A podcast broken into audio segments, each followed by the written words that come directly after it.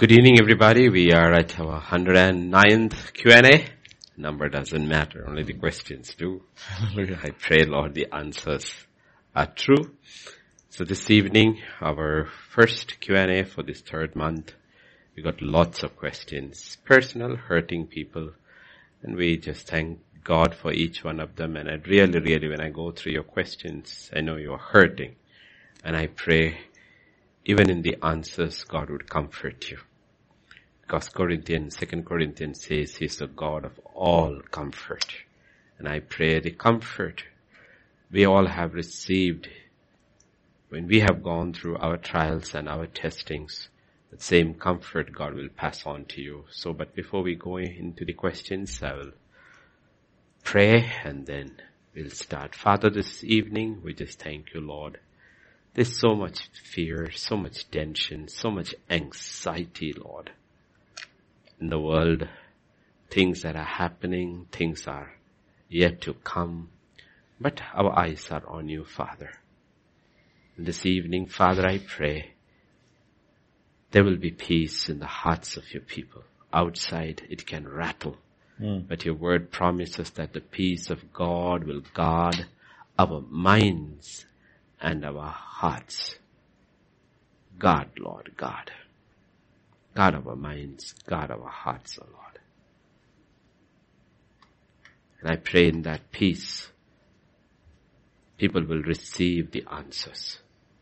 For God will speak, for he says, be still and know that I am God. Thank you, thank you, Father. Commit this time into the hands, both the hearers and us, Lord, as we minister through this Q&A. May the anointing rest upon both, Lord. In Jesus' name I pray. Amen. Amen. Amen. Amen.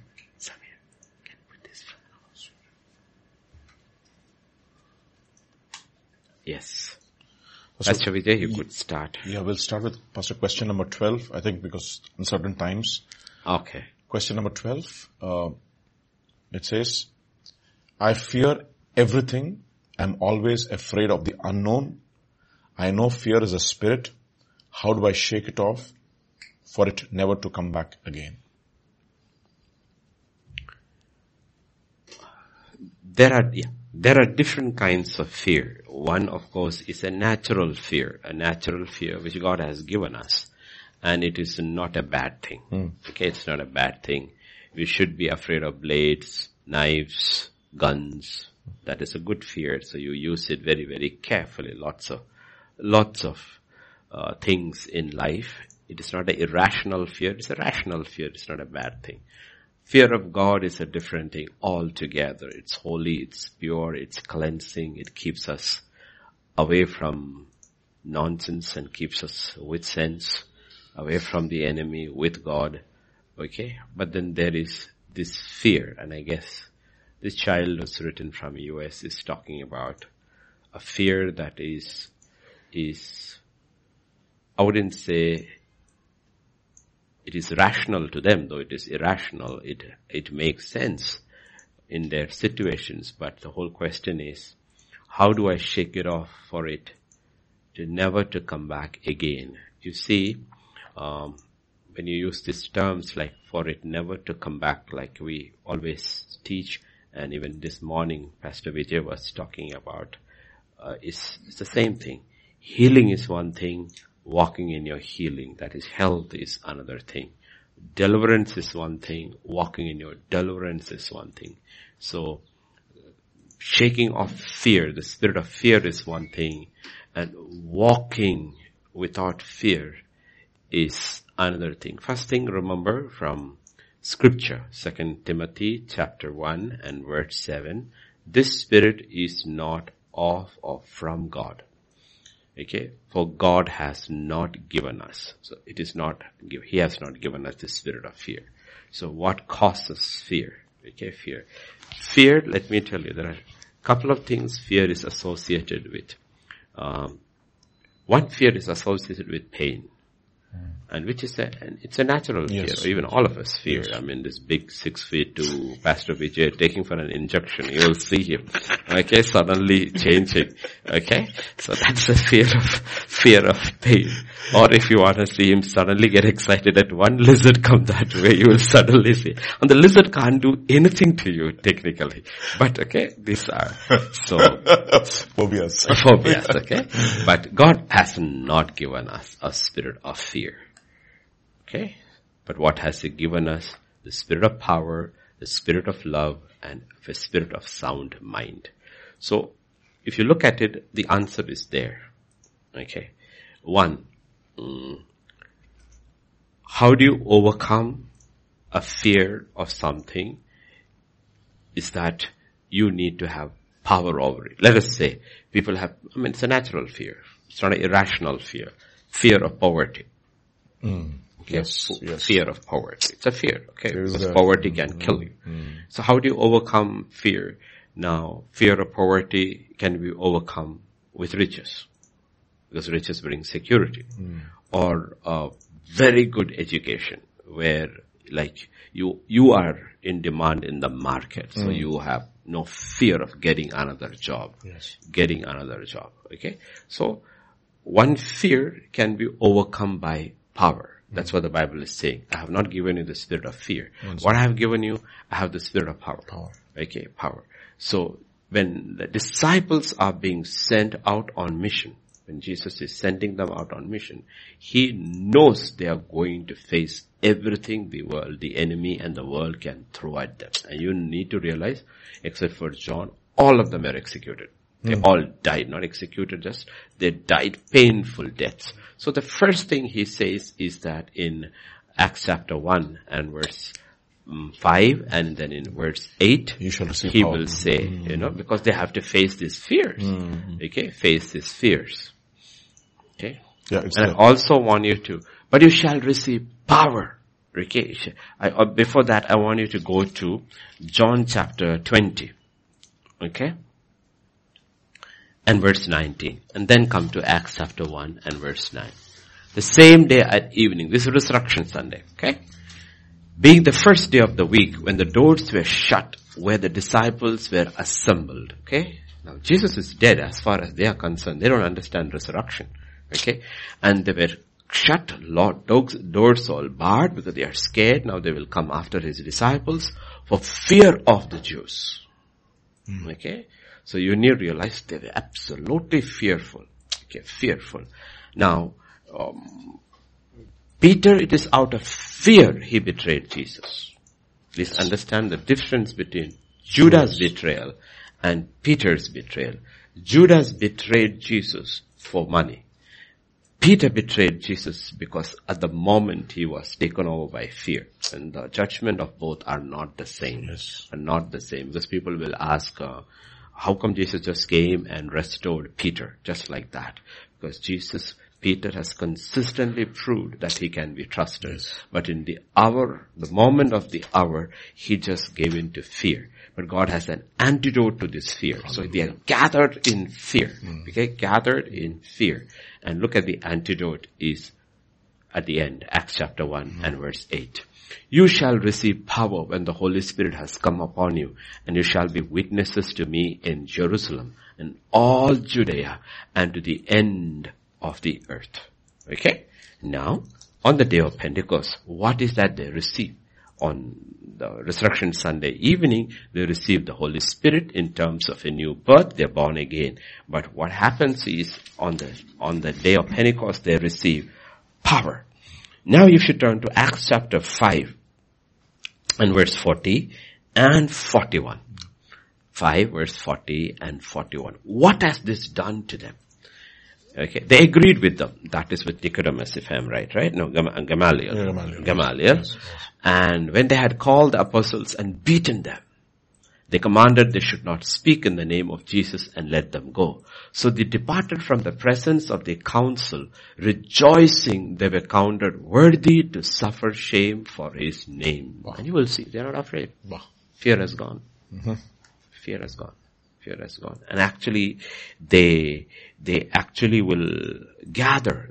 This is the second time actually. The first time yes. they'll gather and ask for even more boldness. boldness yes. That is part of the power.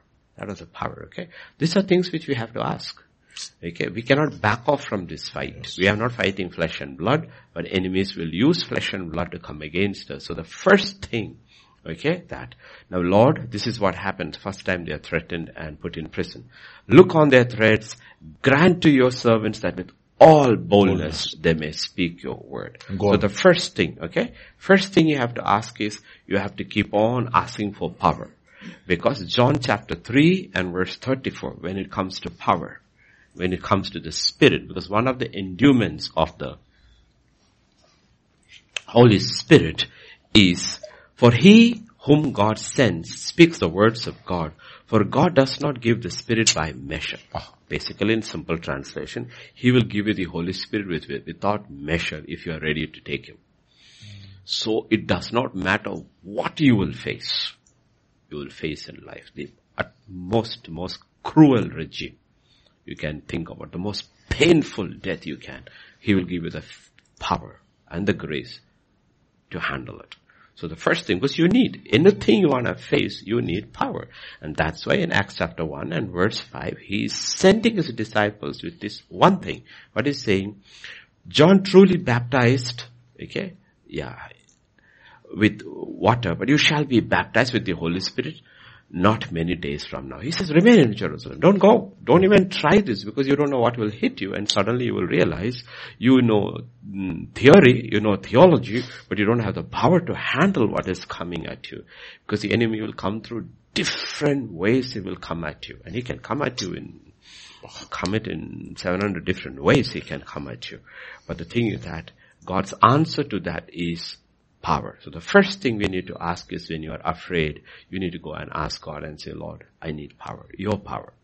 Power to withstand, power to withstand, because ultimately, but also, we'll come to that, uh, the third one. Second thing you need to go to is, He has not given us the spirit of power, but uh, He has not given us the spirit of fear, but He has given us the spirit of love. Second thing is that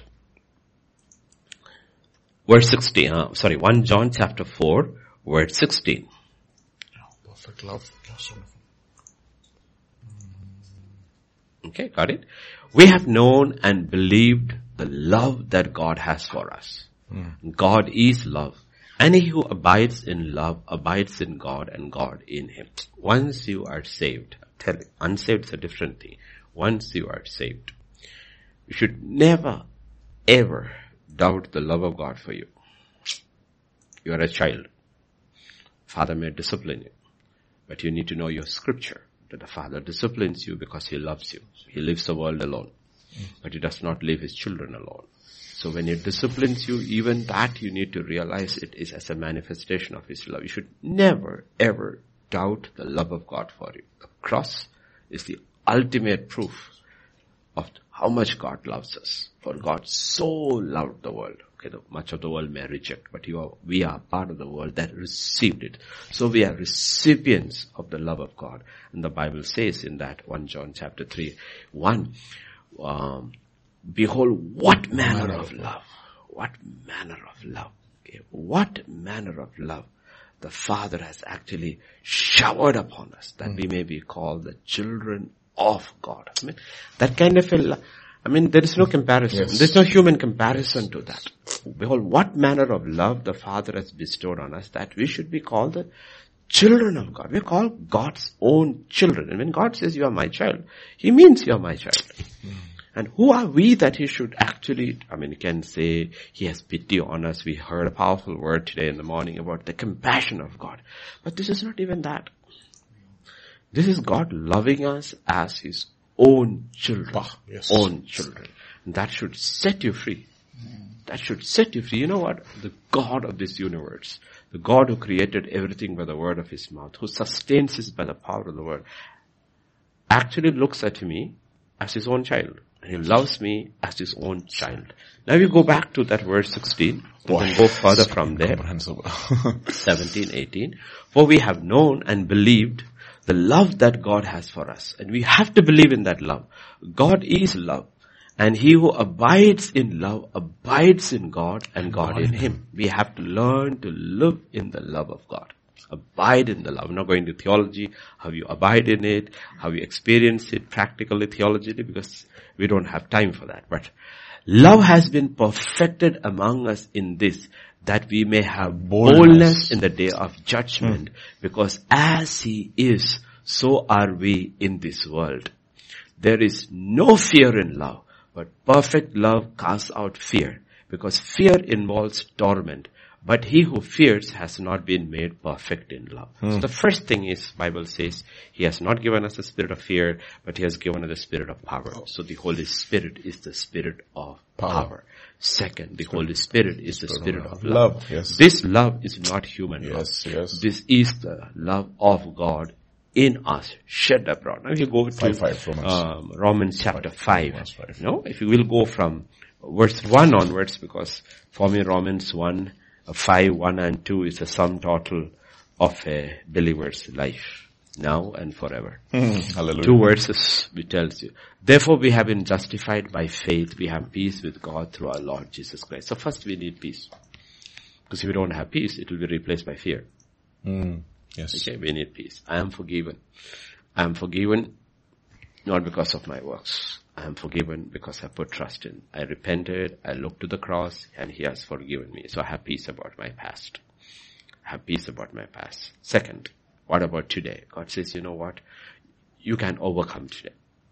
You, you, penalty has been taken off. We saw penalty has been taken off. Today I'm facing the power of sin. Power of sin. Through whom we have access by faith into this grace in which we stand. So grace, what does grace do? It overcomes sin. So today if I stand in grace, actually learn by faith to stand in grace, I have the power to overcome the power of sin. Mm. Yes. Okay? And the third thing, then when I look into the future, when it comes to hope, I rejoice in the hope of the glory of God. Now if you go from three to five, continuation, not only that, we also glory in tribulations. Now tribulation is associated with fear, pain and all. Yes. So okay, tribulation, but we glory in it because suddenly we understand God's format. Mm. Okay? Because it produces perseverance. And what is the most important thing when things get worse and worse and worse? You need perseverance. perseverance. And perseverance produces character. Because character is something that is consistent. Yes.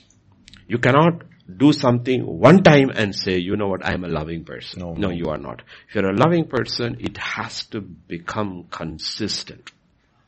Okay? So God will put us through tribulation to see that it's only when things are going wrong against us, what is in us comes out.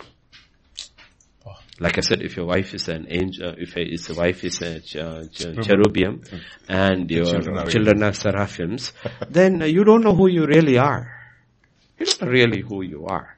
Okay, if all the colleagues around your workplace are the nicest set of people you will ever meet on planet earth, everybody in the church are like such godly uh, angels, you really don't know who you are because you look at them and look at their behavior and you will think, I am a nice man.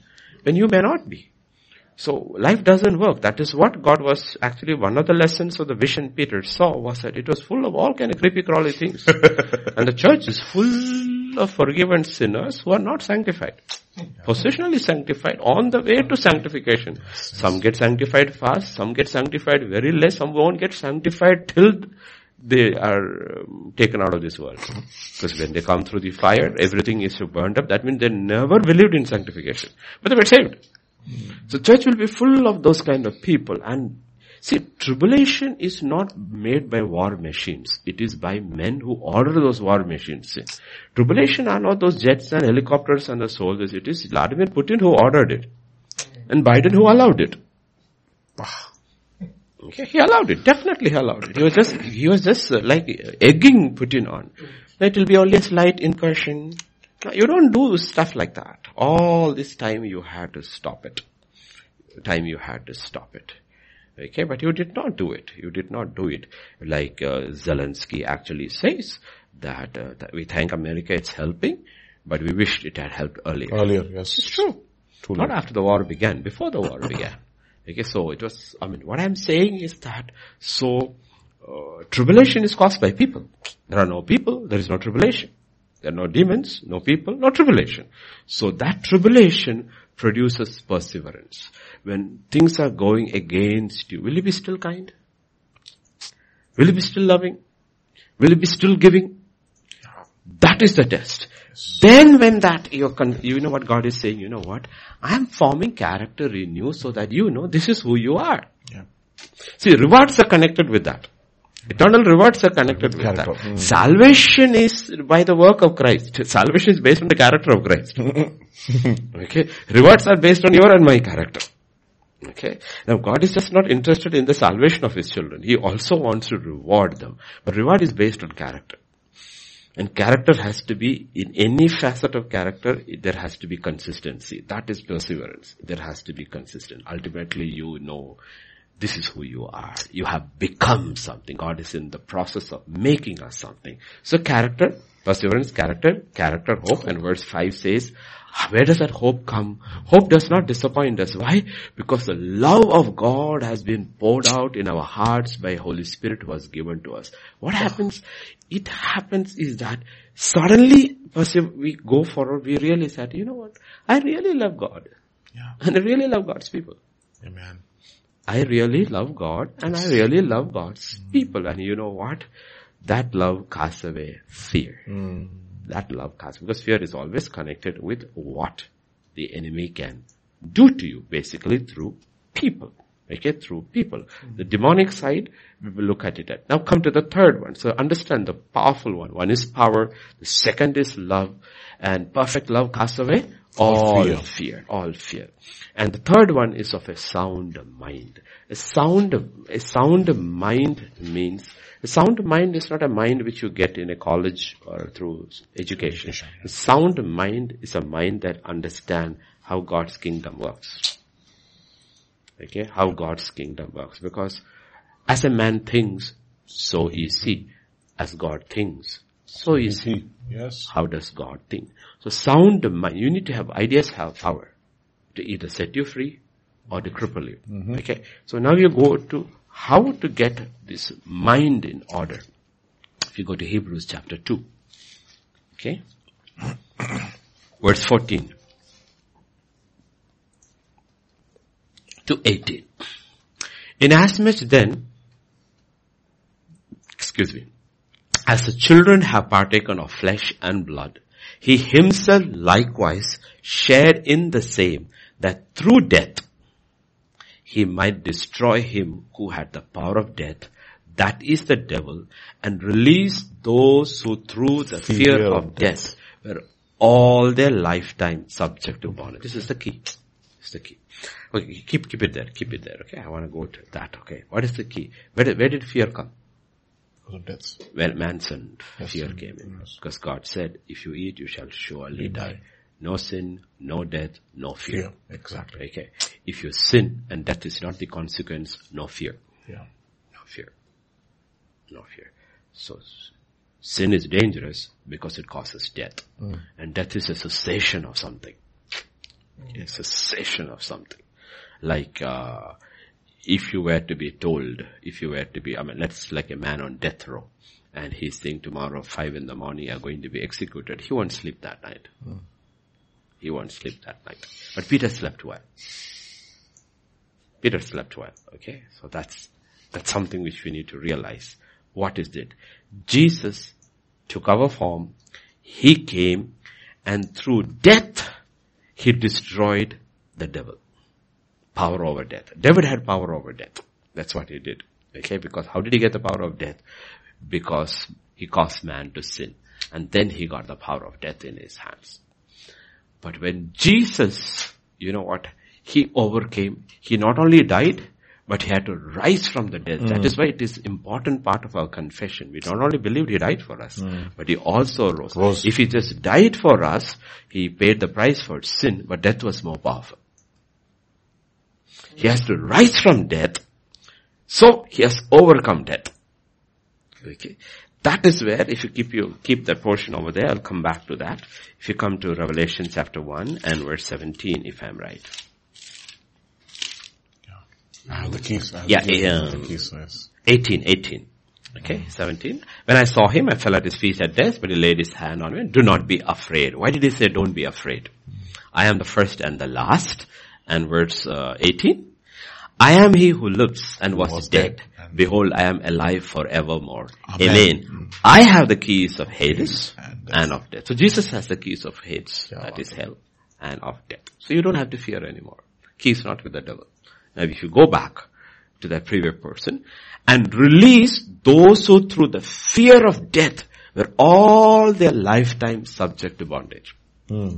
One of the fundamental things we have to do is that we have to reorient your mind. It's not an easy thing. You have to reorient your mind through the word of God that death is the most beautiful experience I will ever have in life. In this life. The best experience I am going to have is death. Okay, death. I remember when, I mean, always, always, because you have to relate it to that. Uh, when I was in college, when I was in school, when I was in, I mean, I remember if I would, the final exam over and the next day going home. Trivandrum to Bhutan, going home. By the excitement of it, I'm just going home. Okay. And I know the trains, the excitement, my friends used to come to see me off because I was the only one who is traveling by train home far away. They all come and know the excitement of going home. Okay. It has to be that. Your hai. love for God It's so powerful. and you're going home. There's no fear. I'm going home. Um, wow. Okay. You have to reorient your mind about what death is. I am going home. I am going home. If you don't see death as going home, you will be tormented. And you look at people who are tormented at death is because they did not know Christ. And those who knew Christ also were worried because they were not assured of their salvation, though they may be saved. Because they did not grow in this knowledge of God. Grow. That's why this importance of growing in the knowledge of God. And, you know, uh, walking in the will of God. Fulfilling the will of God. And uh, there is no torment because torment comes from fear. And all their lifetime they are subject to bondage. The devil uses fear. Fear. And fear is a torment. Okay? Uh, it's a torment. And many things like, you know, a lot of people, even in US, a lot of people will never fly. They're scared. They're scared. Okay. But let me tell you honestly, road, train, plane. Is the safest. Safest. Statistical, statistically, yes. But people are petrified. Petrified. Okay, fear. But how do you overcome fear? By facing it. You have to face your fears. You have to face, some fears have to be faced. I mean, some fears you don't have to worry about it. But some fears have to be, some fears have to be faced. Like, you know, now you will see like why I'm not afraid of lizards. Because I had a pet lizard when I was a child.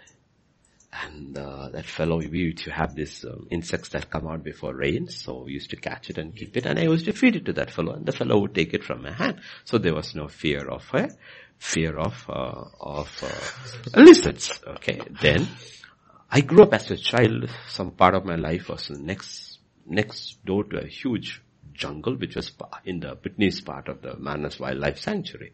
So we had always elephants coming in in the night, wild elephants coming in, monkeys. Um, you go through the forest to the river. There are leopards. There are barking deer. There are animals that have been killed. Snakes all around. By mistake, I have picked snakes and thrown it out. So this because you grew up with this. Because I'm telling you about the crooks that are after us. They have thrown snakes at my doorpost without realizing I am not bothered about them. They brought a Russell's viper, Russell left viper. it at this. I killed that fellow. They kept a cobra outside. I killed that fellow. And with a small stick, I killed them. Okay, because the thing is that, but if you are not used to it, you would be mm. afraid. Mm. But the fact is that you don't have to go look for snakes. You read up and say that, you know what, they're not so dangerous. There are only a few poisonous snakes. Most of the snakes you see, they're harmless. They're more scared of you than us. And the simple thing you see snakes is walk loudly. Yeah, make the Because they don't have ears, they will hear the vibration and they will go away from you. You don't have to kill them and all that unless they come after you. Okay? So, you have to face your fears. People are afraid of elevators or lifts. How do you overcome it? Get in. Hallelujah. Hallelujah. Get in. Okay? Get in. Okay? That's what you do. Fear of swimming. Yeah. Okay? What do you do? Throw a person into the water. Hydrophobia. Okay? he will learn to swim. Fear of preaching in a new language. What do you do? Throw him in. Okay? Remember Pastor Vijay during COVID? Now he's fluent in Telugu. Yoppa, he was better. Suddenly, I didn't tell him, I just announced next, next week you were having Telugu service. And there he started. He choked translating for me in a wedding. He choked and gave it up and I finished in English a lot. Now he's absolutely cool in preaching in Telugu. It's so good. You know what? You will not overcome unless you face your fears with truth. This is the truth. Okay? Truth. And the truth is, what does God say about fear? What does God say about the end of all fears is death. So Jesus, mm-hmm. Jesus, you need to realize, mm-hmm. Jesus is not starting with sin. He's starting with death. Sin, he finishes in eternal, in heaven. Mm-hmm. He goes after this meeting the disciples, he goes, uh, no, after he sees Mary Magdalene, he says, touch me not, I have not ascended to my father mm. and to your father. He goes to heaven. He, that is okay. But before that, he, he rose from the dead. Mm. So first he deals with death, our our biggest fear. Then he deals with the cause of the death. Yes. And That is sin. Then he comes and says, peace, you don't have to fear anymore. Oh, wow. You don't have to fear. But you will face all these things in life because that is your natural default setting. I will give you power. And I will give you this impregnable fortress of what is called the power of love. Solomon would say love is as strong as death. But let me tell you, in the new covenant, love is stronger than death. Love is stronger than that. The third is that we need to have a sound mind. Okay? And the first thing we need to realize is see through this. He has, he has released us from the fear of death. I don't have to be afraid of death. I mean, if you were to tell, uh, if you were to tell Samir, hey Samir, here you got a ticket, uh, to go to Trivandrum going home. And, oh, I am so afraid. He will not say, wow. Really free ticket to and fro for you and family? Yes. Hey, I'm going. You'll call ready. Let's go home. Apply for a leave and go home because you're happy to go home, right? And I want you to look at NIV. If I'm right, it's in NIV. Second Timothy, departure. Yeah. Chapter four. where exactly is Chapter that? four, verse seven, eight. I think. Pastor. The time of my departure is at hand. Yeah, that time. Pastor. Second Timothy four. Yeah, Second Timothy itself. Mm. Yeah, yeah. Six. Six. Second Timothy four six. Okay. Now he's talking about his time to to die, NIV. getting ready. NIV, and I want to look at also Second Peter. Okay. Okay. For I'm already being poured out like a drink offering, and the time has come for my departure. now, what is the term that he uses? Do you do you sit in the airport and worry? Oh, my departure time is coming closer and closer. No, you don't. You don't. You get only excited if you're going home. But if you're going from home somewhere else, that's a different thing. You're missing. But here he's talking about death as going home. Okay. Look at another apostle. Okay. Okay. That is, I want you to, that also let it be an NIV. Second Peter chapter 1, hmm, should verse 13. Verse thirteen. Yes. Okay. Uh, 13 and 14. I think it is right to refresh your memory as long as I live in, in the tent of this body. Okay. Verse fourteen. Verse 14. For what has Christ told me? Yeah. Because I know I will soon put it aside as our Lord Jesus Christ has made it clear to me. Just think about changing your dress. Okay, basically, it's, it's so simple. We're talking about tent. I said, mm. he says, you know what? Jesus has told me it's time to change your dress. We get out of this tent. Okay?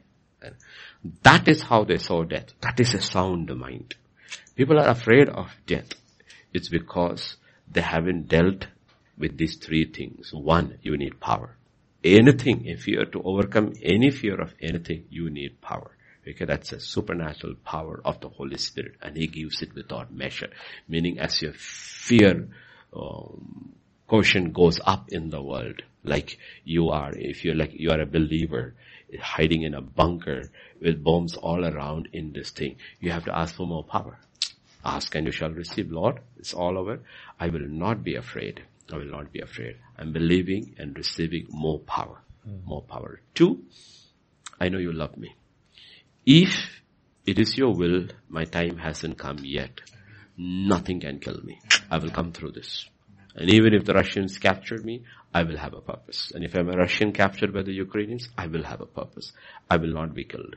And I will fulfill my race. I will fulfill. I have that because I know you. I know your love. And that's, that's, uh, uh, Second Corinthians chapter 1. That's the power of this man called Paul. Hmm. And verse 12. 112, 2 Corinthians, sorry, 2 Timothy, I'm so sorry, 2 Timothy chapter 1 and verse 12. Not, uh, yeah. This is why I am suffering as I am. And I'm not ashamed because I know whom I have believed. Whom I have believed. And I'm convinced that he is able to guard what I have entrusted to him for that. I mean, absolutely. Mm. Okay. So you have these three things, this mind, has to be reoriented according to the knowledge of God. That's what the Bible talks about. We have to grow in the knowledge of God. Who is your father? What kind of a person is this God? And you see the entire revelation of who God is. And you realize fear, fear goes out of the way. Then there is something which is demonic, where the spirit of fear uh, has come upon you and uh, it's because many people, many, many children, many children have gone through trauma. Mm-hmm. They have gone through abuse. So it is there in them. For them, I would say you need deliverance. You need deliverance. And if you are saved and you're baptized in the Holy Spirit, if you don't have anybody, you can deliver yourself. Because you shall cast out demons yes. is the first thing Jesus. You have to believe and you have to say, in the name of Jesus, I command the spirit of fear to leave and never come back. And then walk in it. Walk in power and ask God for an antidote. Give me power, give me love, and Lord, I want to increase in the knowledge of God. And I'm telling you, it will go. It will go. Because we are all fearful people. Yes. Anybody in ministry genuinely called by God, you will know he was a fearful man. because God has never called any bold man for ministry. If he has called, he will fail like, uh, like Samson. Okay. Everyone he has called as fearful people and they overcame their fear because they understood the power of God will. And where the power of God will, even when the power of God fails, let me tell you, love will not fail. Love will not fail. That's why the Bible says very clearly, 1 Corinthians 8, 13, 8, love never fails. fails it will never fail. Yes, yes. It will never fail. Love never fails. That's the thing. It never fails. It cannot fail. It's the love of God. It cannot fail. Okay?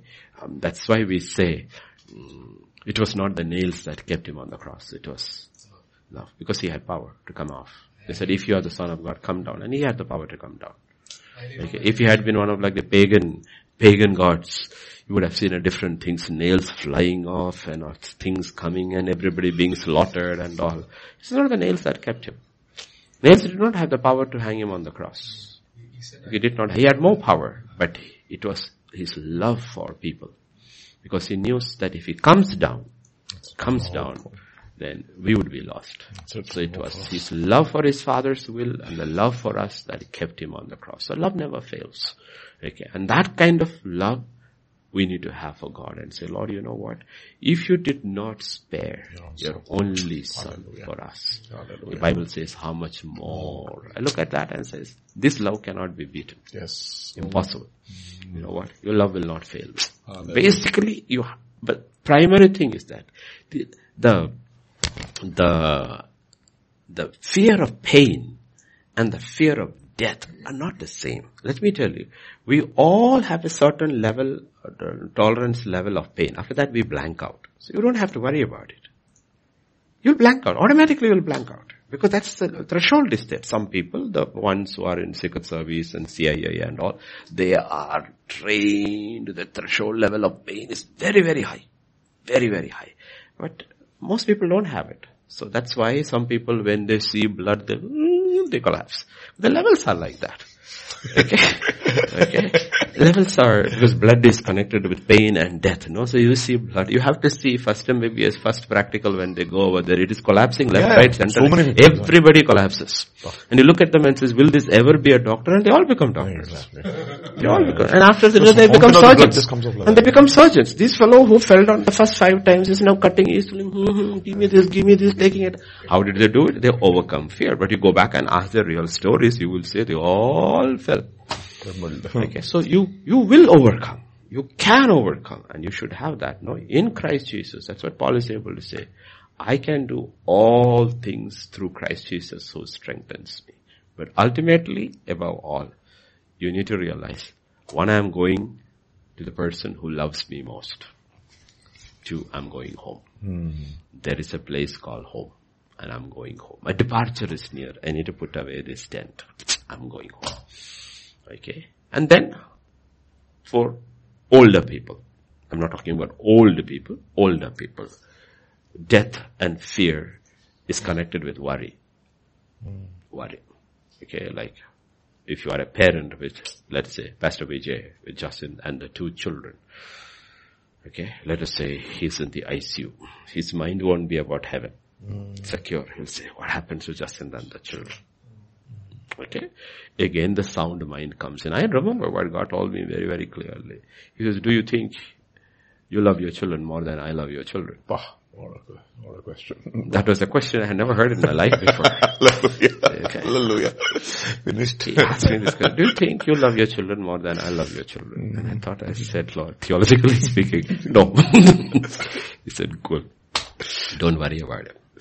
If you have to die, you don't have to worry about that. Mm. I'll take care of them. Pastor, God is Jewish, Pastor. He yeah. answers a question with a question. okay. Okay. Even if you, even if you have failed, you need to have that assurance God will take it. I mean, I want to tell you. Go to 2 Kings chapter 4 verse 1. Bah, this One, two, three, four, five. Look at, this is God. A certain woman of the wives of the sons of the prophets cried out to Elisha saying, your servant, my husband is dead. You know your servant feared the Lord. So he was a good man. He's a man who feared God. And the creditor, but he was foolish with finances. He did not know financial management, how to handle wealth, how, he did not think about tomorrow. And what happened is, though Elisha is there, he's dead. You have to look at the picture. You have to look at the whole picture, the tragedy of it. One of the most anointed men in your life. In your life is there. This man who will raise the dead back to life. This man whose anointing on his dead bones, later his dead can bring a dead body back to life. In his presence, this man died. And did come back to life. And he's a man who feared God. And now, they're pauper. If, if, I were to ask you why, why do you think this is that, is that the question? What is Because sometimes people do not go and ask for a resurrection don't go and ask for a resurrection. It's basically because of lack either of faith, lack of faith, lack of faith. You will believe God up to this, but you won't believe for this. You will believe for this, you won't believe for this. Isn't that what happened to children of Israel? Every time God did something, they can turn around and ask, can God do this? And finally God was tired. Hmm. Tired. He was tired. So Elisha is there. Elisha hmm. is there. And nobody came. Nobody came. And Jesus tells about that. Weren't there so many lepers in Israel?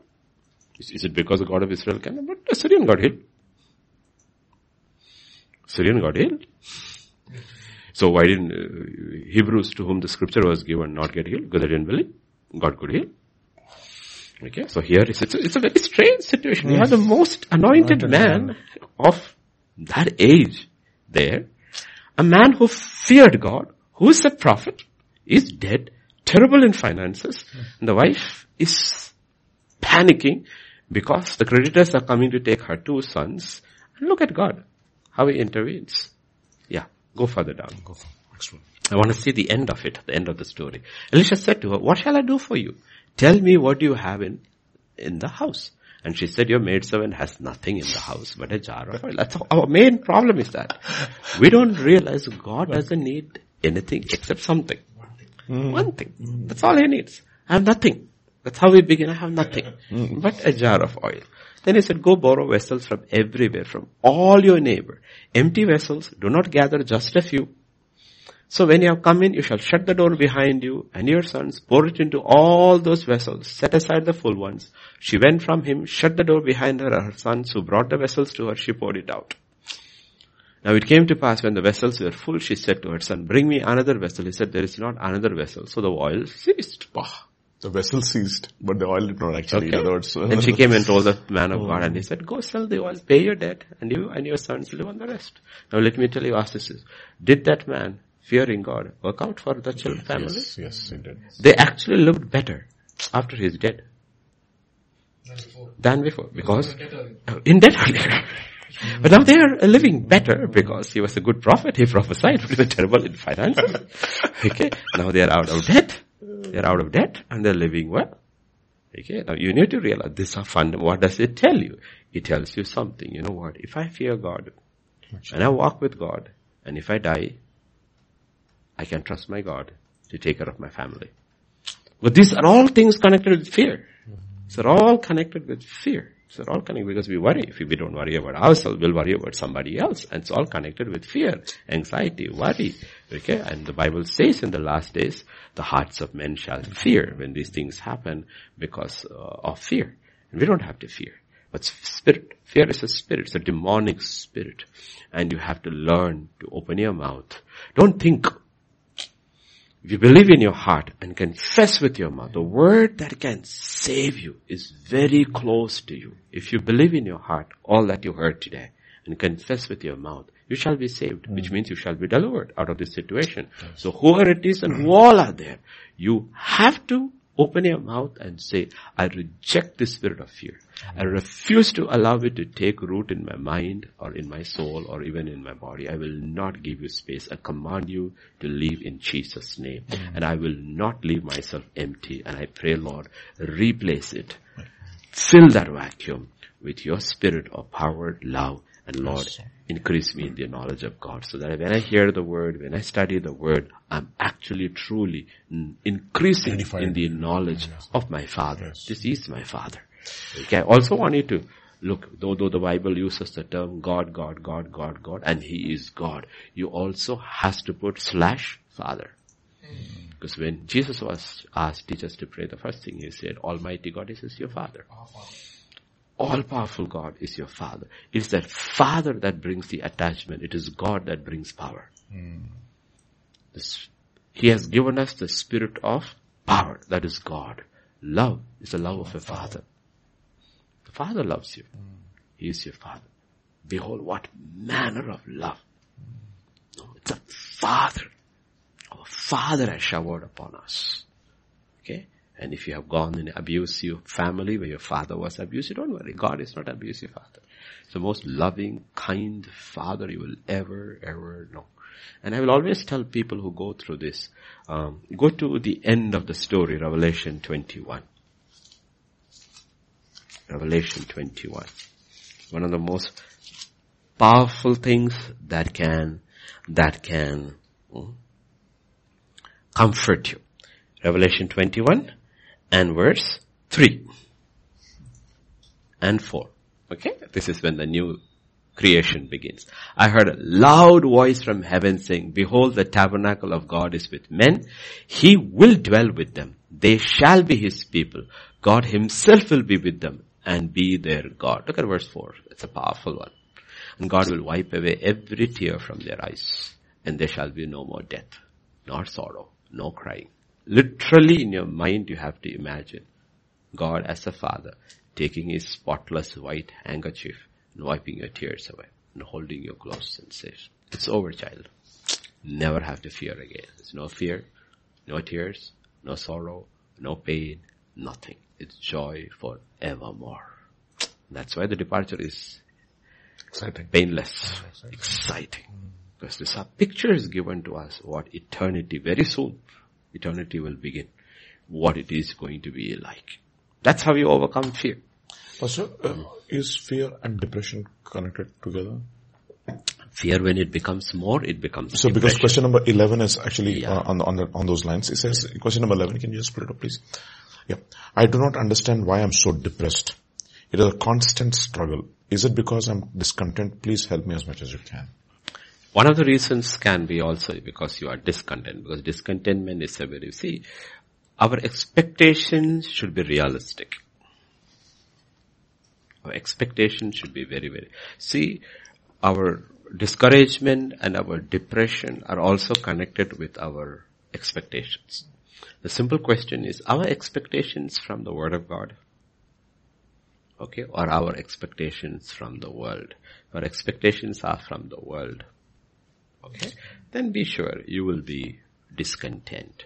Okay, because we need to understand uh, uh, the fundamental of uh, of uh, life has God ordained it. God ordained life to be some total of relationships and not things. Ah, yes, that's true. Not things. He meant life to be relationship, right, with God and with man. Okay, love God with all your heart, all your mind, and love. When relationships breaks down, relationships breaks down, discontentment, and you know what? Uh, people try to substitute it with things. Substitute it with things. And much of the things which people do with things, it's basically because the vacuum, the relationship is empty. There's no relationship over there. Parents buy lots of things for their children because of guilt. Not because of necessity. Because of guilt. Because they don't give the child what the child actually requires. Either they don't have it, they're not interested, or there is a relationship breakdown in the home. So what do they do? They try to uh, sub, not supplant, substitute it with things. It does not really work. If you look at the child is not satisfied with things. I, I know a real story about a pastor who had a small little daughter and uh, when she's uh, bedtime, like we all did with our children when they were small, you have to read a story for them. So because he used to be very busy, he bought a tape recorder and read the story for her and uh, gave it to her.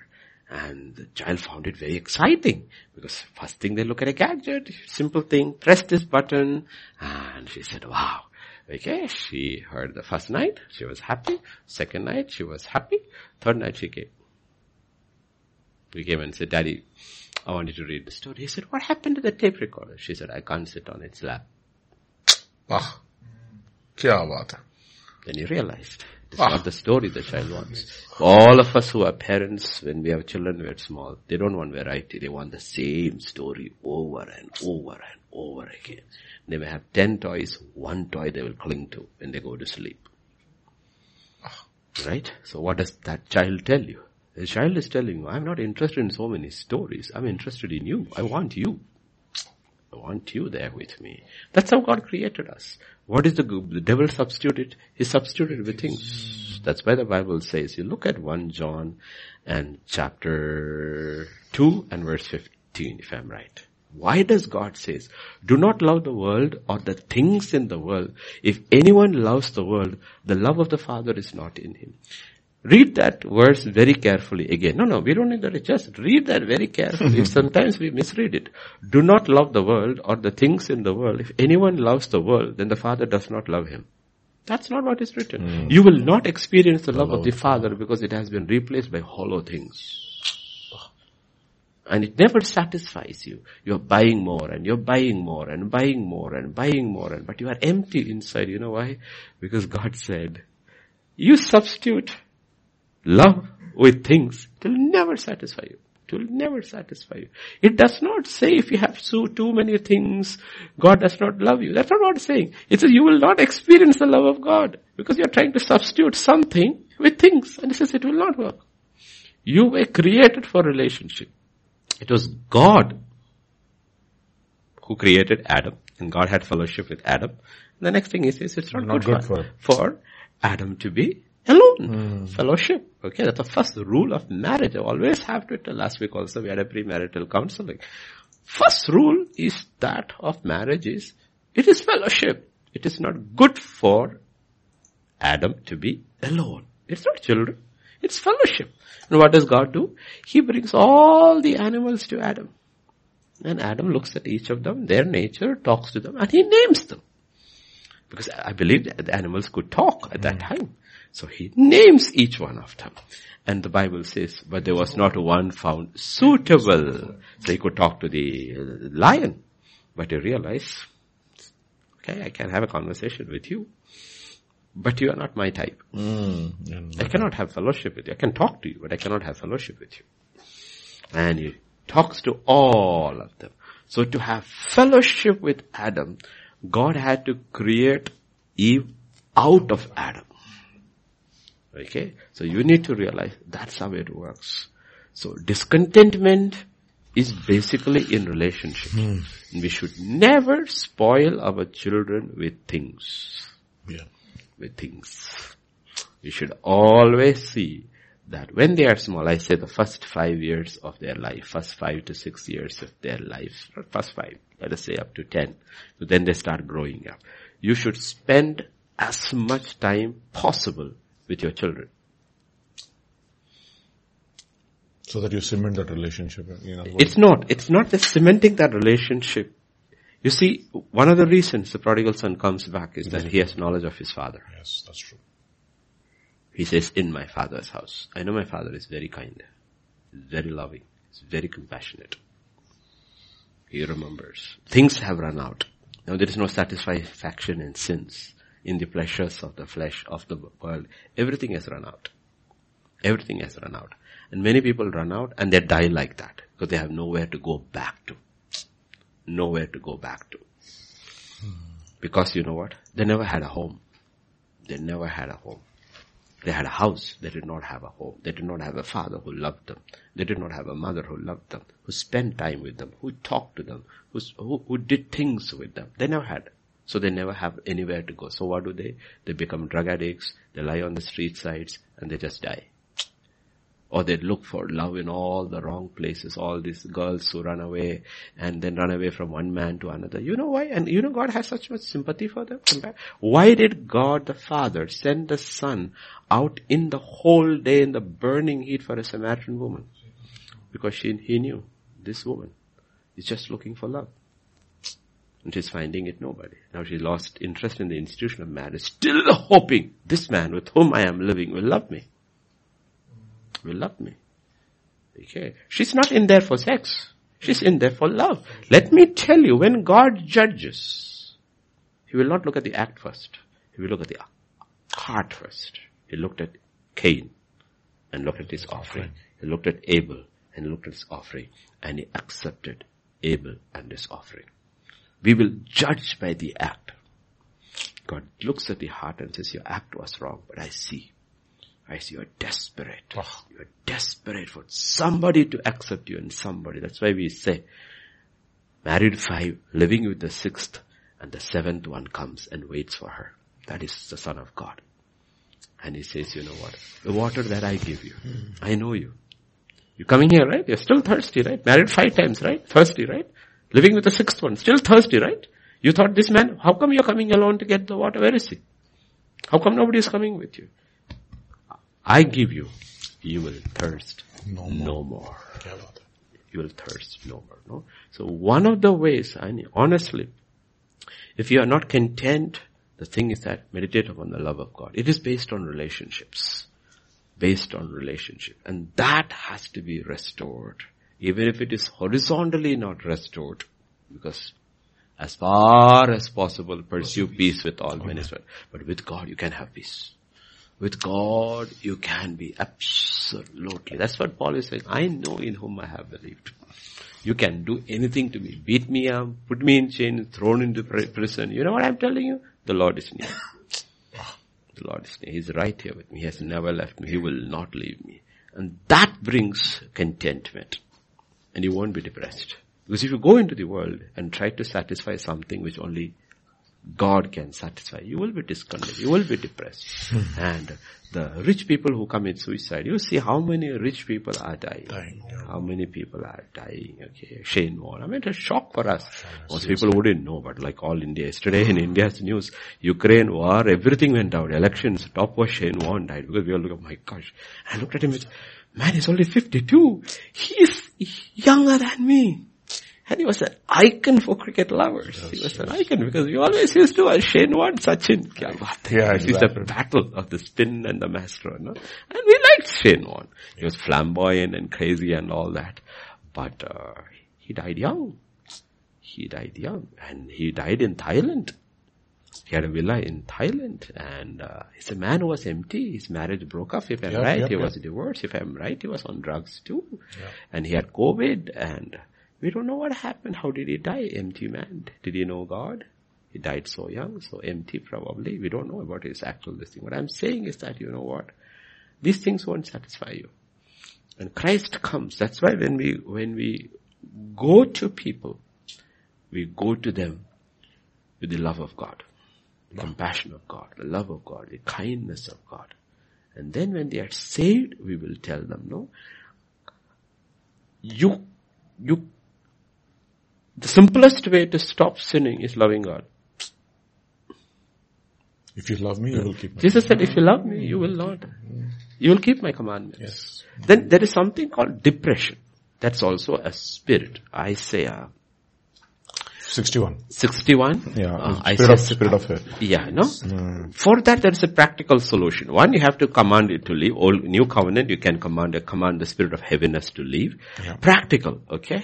Not 51, not 61 3. 61 3 beta. 61 3. Isaiah 61 3. This is a practical thing which you should do.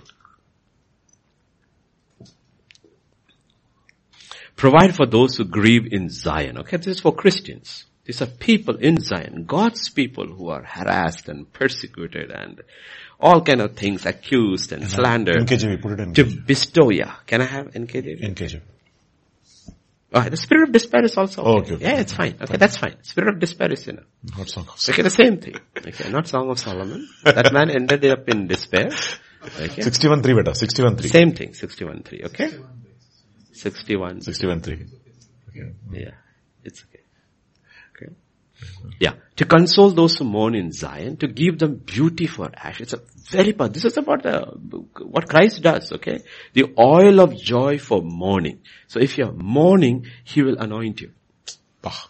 He will anoint you. That doesn't mean the loss has been replaced, but he can give you a soup and that is, that is David. David. When his son dies, he anoints himself, goes worship and comes and he eats and they're shocked and saying what has happened. It's a supernatural anointing that is coming upon him.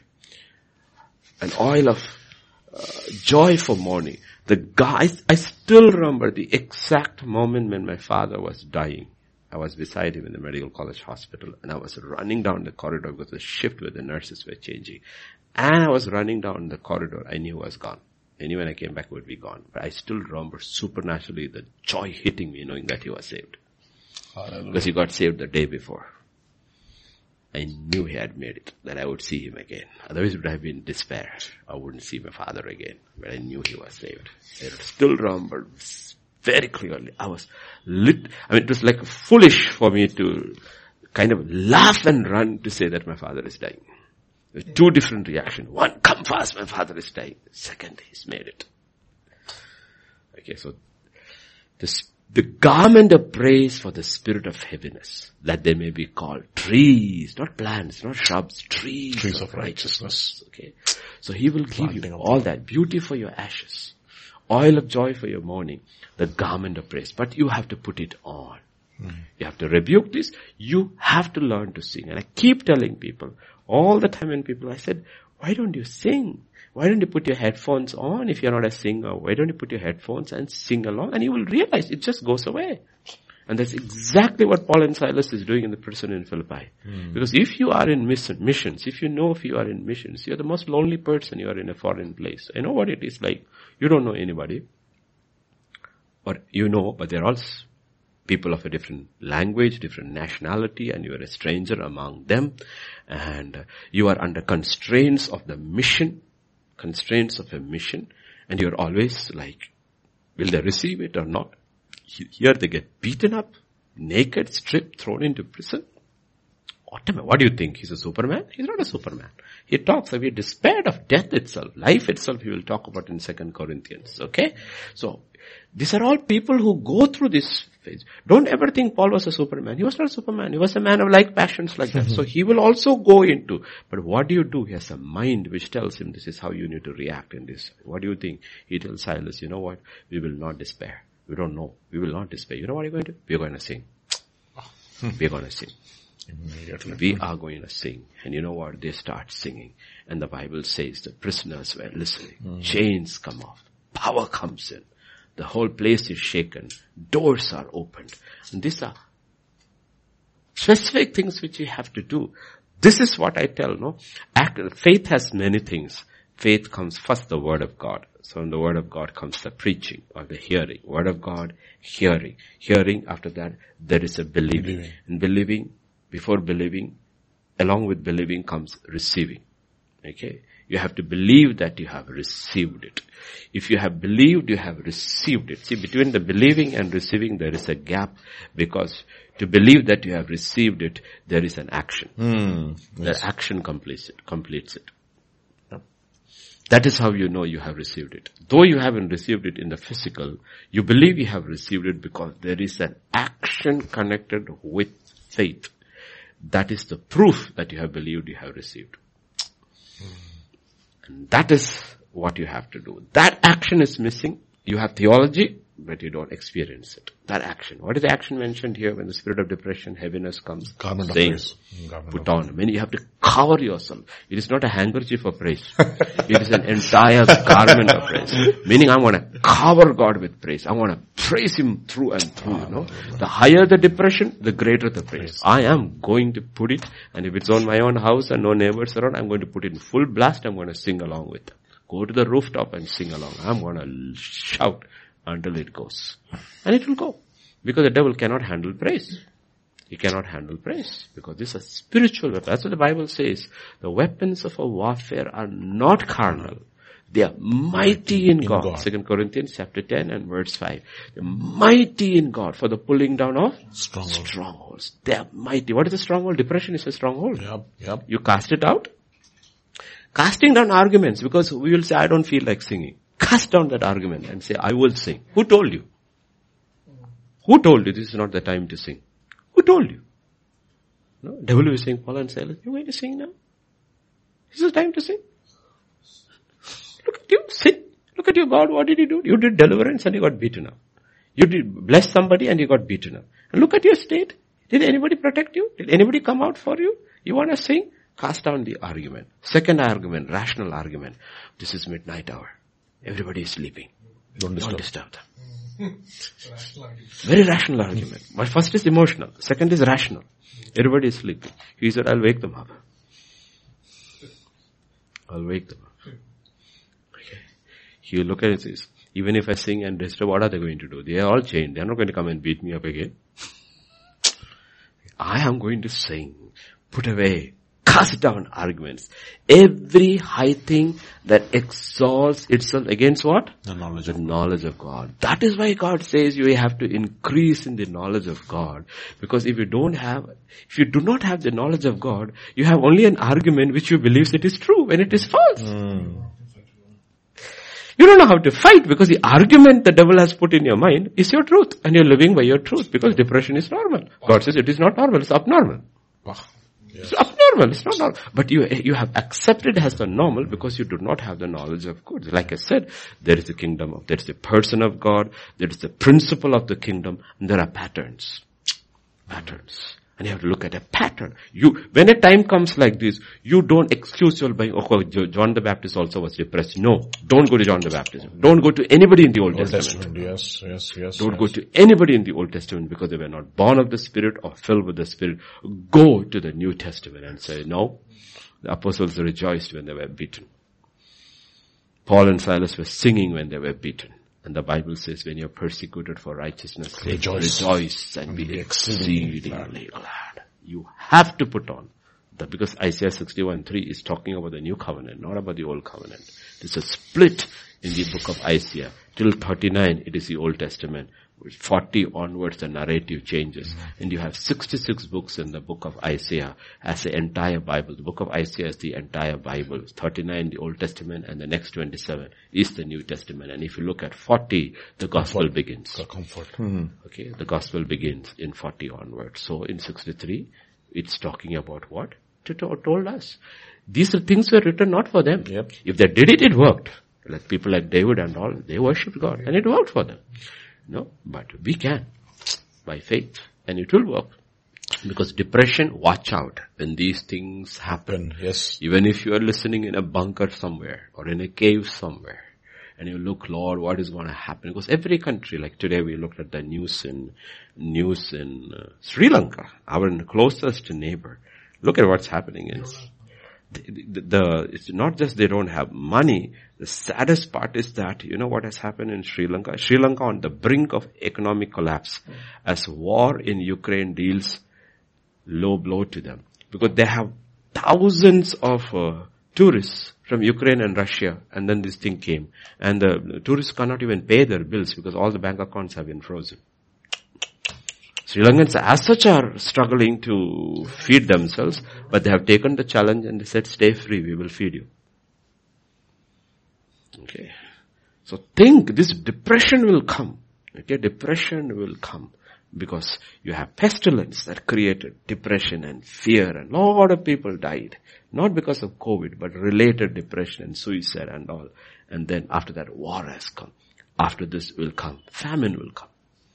Famine will come. It will come. It will hit lots of people. It will hit millions and millions of people.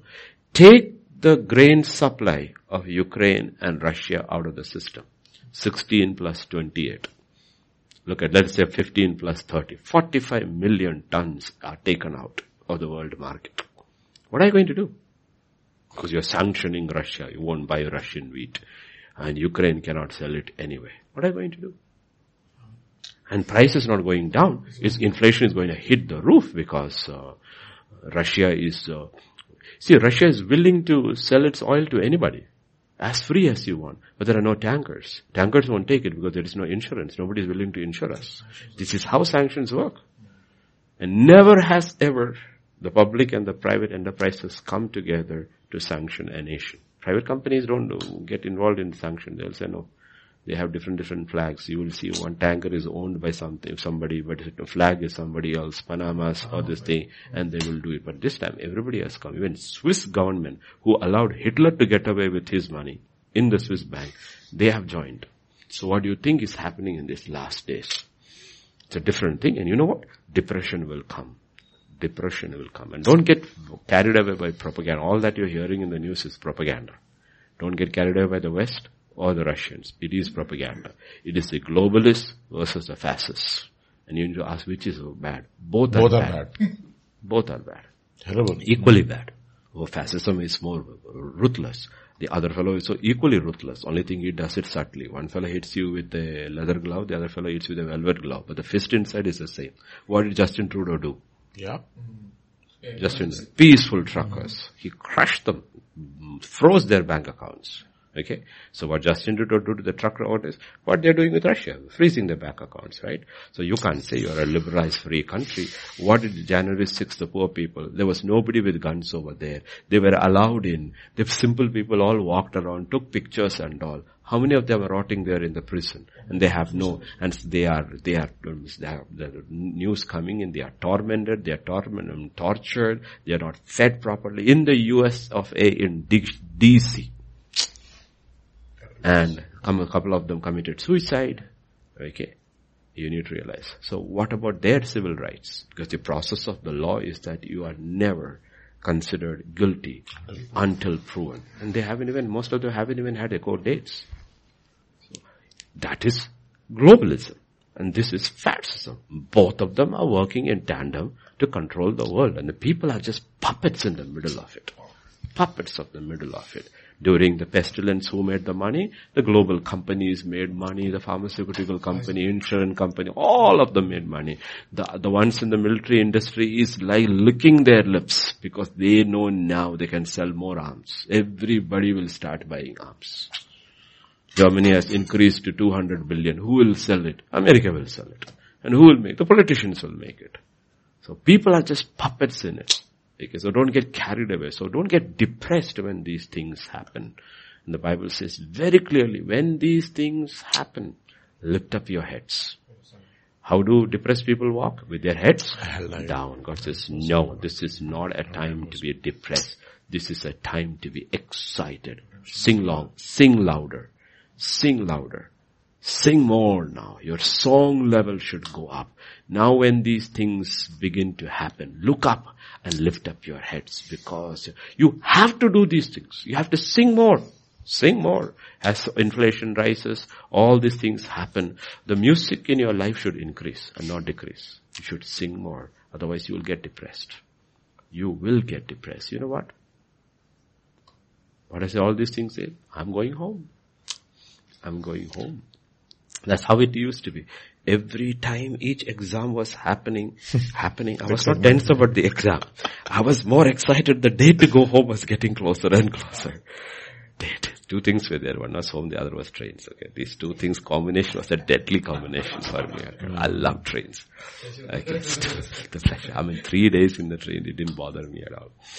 Okay, so I'm talking about you need the, the uh, explosive, Expulsive power. expulsive power of, Competing. of competing. Okay, it's not even competing; it's much more than. There's no comp- the heaven, Competition. Earth cannot compete with heaven. Heaven. Yeah. Okay.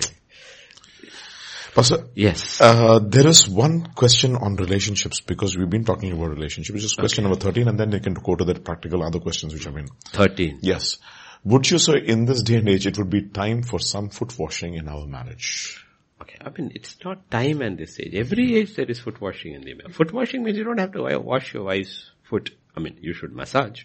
Uh, honestly, you should massage if she's hurting. I mean, when she asks, I do. She does for me too on a Sunday evening. She does it for me. You, we practically don't, we don't wash feet, we massage Massage each other's feet. okay. Uh, so for foot washing, foot washing means basically means to serve one another. That's basically, and you have to serve. How can you not serve? Christ serves his bride. Can the bride not serve Christ? She has to strive. We have to. Not in this day and age, of course. Of course. It, let it be very practical. Okay, practical. Don't do impractical things which are you. That's what the Bible says in uh, First Peter chapter three and verse seven. Okay, that is one word that's very, very, very important over there. Verse According seven. to knowledge. Okay. As we Likewise, husband, dwell with them with understanding. Mm. Okay, with understanding. Giving, okay, you have to uh, dwell with your wife in understanding. You need to know what is that she actually needs or wants. Some in a while indulge in the want, but what is that she actually hmm. needs? Because why? The husband is the savior of his wife. Okay, what is that she actually needs? Actually needs. What she needs? And with that understanding, deal with it. Okay, it's not so much words, okay? Some women want only words, but more than words, practically, because if you only give your wife words and don't do any practically, remember, she's growing older and she's growing weaker because she's shouldering the whole burden of the house. And children can drive you up the wall. They are small children. They can tax you. You have to buy your uh, Uh, wife one of those watches, you know, which measures The time number of steps. the, the steps mm-hmm. and leave her alone with two children or one, one child, small child and come back and check how many kilometers she has run around the house. And realize this is, and this is not even exercise. Labor. This is labor. okay. Okay. Now this is exactly what the Bible says in Timothy. Hmm. Okay, people misunderstand the word First Timothy chapter 2 and verse 16 if I'm right, 16, 17. Yeah, she'll be saved through 15, 15, 15, okay. Sorry, sorry. She'll be saved. Okay, 215. Nevertheless, she will be saved in childbearing if they continue in faith, love, holiness with self- self-control. For the woman, God says her salvation is intimately connected with raising up her children. And they will give her hell on earth. and through that she will learn perseverance, character, patience, everything. And God says, when you go to work, I will give you hell on earth there. Cursed is the ground, thorns and thistles, you will learn patience and perseverance over there. So both are learning. Hmm. Ground is different. One is home, the other is the workplace. That's how God ordained. Okay, God ordained. So of course, so that when the man comes over here, he shouldn't be opening his mouth and telling all the problems in the office. And she should not be opening her mouth and telling all the problems in the home. It should be the other way around. When he comes over, he should ask, how was your day, honey? And she should ask, how was your day? So they're massaging each other's feet, comforting each other. Okay? And he says, I had a rough day at office. She says, sit down. Sit down. Okay? Sit down. Let me get you a cup of tea. Sit down and shit. Okay? And this okay. You know what? Half his tension is gone. Then he asks and says, how was your day? Did Tommy give you a tough time? He says, boy, he was tough today. He says, you go, don't worry. Tommy, you come and sit here. Leave mommy alone. I'll take care of you till you go to sleep. You know what? Her half a burden is gone. That is how you practically do things. That is how you practically wash each other's feet. You go, don't worry. I shall handle it. That is how you do it. You know, so he's come back home. His tension is gone because she washed his feet. And he washed her feet. Her tension is gone. And when you go back to sleep at the night, you prayed. You are at peace with one another, with God. You know. And that's how you keep your home. Like I said, no? Office has been settled in home. Home has been settled. You're not bringing the junk from outside into your home. The home, that's what the Bible says. The home becomes a slice of heaven. What is heaven? There is peace. That's how you do. That's how you do. Practically you do. Now you have to live with each one's wife is a different person. So each one has to, don't look at somebody else and say, oh, he, this is what he does for his wife. You do that for his wife. She may not require that. She may require something else. Mm. Something else. So each one has to learn to live with his wife or wife with their husband with understanding. You need to know what your husband is, what your husband is, what kind of a person is. Like we have Roshan sitting over here. Roshan is Telugu, Tabitha is Bengali. Okay, so she has to understand what is a Telugu man. So understand what a Telugu man. And he has to understand what is a Bengali lady. What is she from? Okay, we are changing slowly in the image and the kingdom of God. But there's something about you which is different mm. because mm. we have our own, our own upbringing, culture, culture upbringing. It's part of us. It is part of us. It's not that the day we were born again, we started eating Jewish, Jewish food. Mm. We did not eat any of that. We're still eating the same food. Okay, we don't eat any of those things. Okay, we don't, we didn't become Jewish. We say our Savior is the Lion of Judah, but that but, is only praise. Praise God. But we are still the same. So those things matter. Okay, those things matter. That's where you, where you, you know. That's how otherwise, there will be always tension. Okay. Uh, yesterday, when you were talking about the four things that you need to take care, mm. watch your home, watch, watch your, finances. Watch your home, watch your finances. finances watch your prayer life, watch, watch your, your prayer life, and watch your word life. Four things. It was penetrating in these last days. Because, you know, that's the most important thing in these last days. I'll give you that this thing. Why it is the most important thing. Because what does last days mean? Last days means we are getting ready for judgment. Mm. Getting ready for judgment. Hebrews 11 verse 7. 11, if judgment is so close, the end is so close, then what do we do? Priority number one. By faith, Noah being divinely warned of things not yet seen. We were warned and now we are starting to see. Moved with godly fear and prepared an ark for the saving of his household. Priorities change. Now for my, your first priority, your prayer life, everything is, I need to take my family along. As first. I want my home. I want my family. When I reach there, I want my family with me. Okay, I want my family. I don't want to miss anybody. He was warned. We were divinely warned. Mm. In the last days, these are the things that will happen. Not seen. When he said 2000 years ago, we didn't even know what it was. When he told about earthquakes and all, it was more like a joke because nobody knew what earthquakes were unless it happened in the local area. Now we have seismologies all around the world and every day hundreds and hundreds of earth. It's, it's only going, if you actually ask them to give a graph of the last 50 years, you will see the graph, intensity of earthquakes have gone like shot up through the roof. You know why? Because the entire surface is shaking because it knows the sons of God are going to be revealed. The whole of creation itself is groaning completely growing. And these things are increasing. Mm-hmm. When that happens, you Look have up. to reorient. I always tell Roma that uh, pastor who had come from Korea, Roma his yes, book, yes, yes. Back to, to Jerusalem. Jerusalem. Okay. Jerusalem. When the church began, it was, you shall be my witness in Jerusalem, Judea, Samaria, and to the ends of the earth. When the church is ending, it is the other way. From the ends of the earth to Samaria, Judea, it's back to Jerusalem. So watch Jerusalem. Wow. Watch Jerusalem. It is coming back. Now we are getting ready to go. Getting ready to go. And Jerusalem is your home. That's where it begins. Get ready. Don't spend time on anything at the cost of your home. Watch your home. Your prayer life at the top should be a home. And if they are all saved, then Lord, let them grow. Let them be saved. One thing you do not want is reach heaven and find a spouse missing or a child missing. It will be grief. It is real. If you don't think when He wipes your griefs away, that is the griefs of the suffering and the torment and the persecution you went, not the grief of losing a child. That will be still there. It will be there. It will be there. One child is missing. So, so Pastor, there's one important practical question I think you should also look into it. This is question Yes. number 14. 14. Uh, Pastor, I'm a believer, born again, waiting to be baptized and officially announce that I'm dead to this world.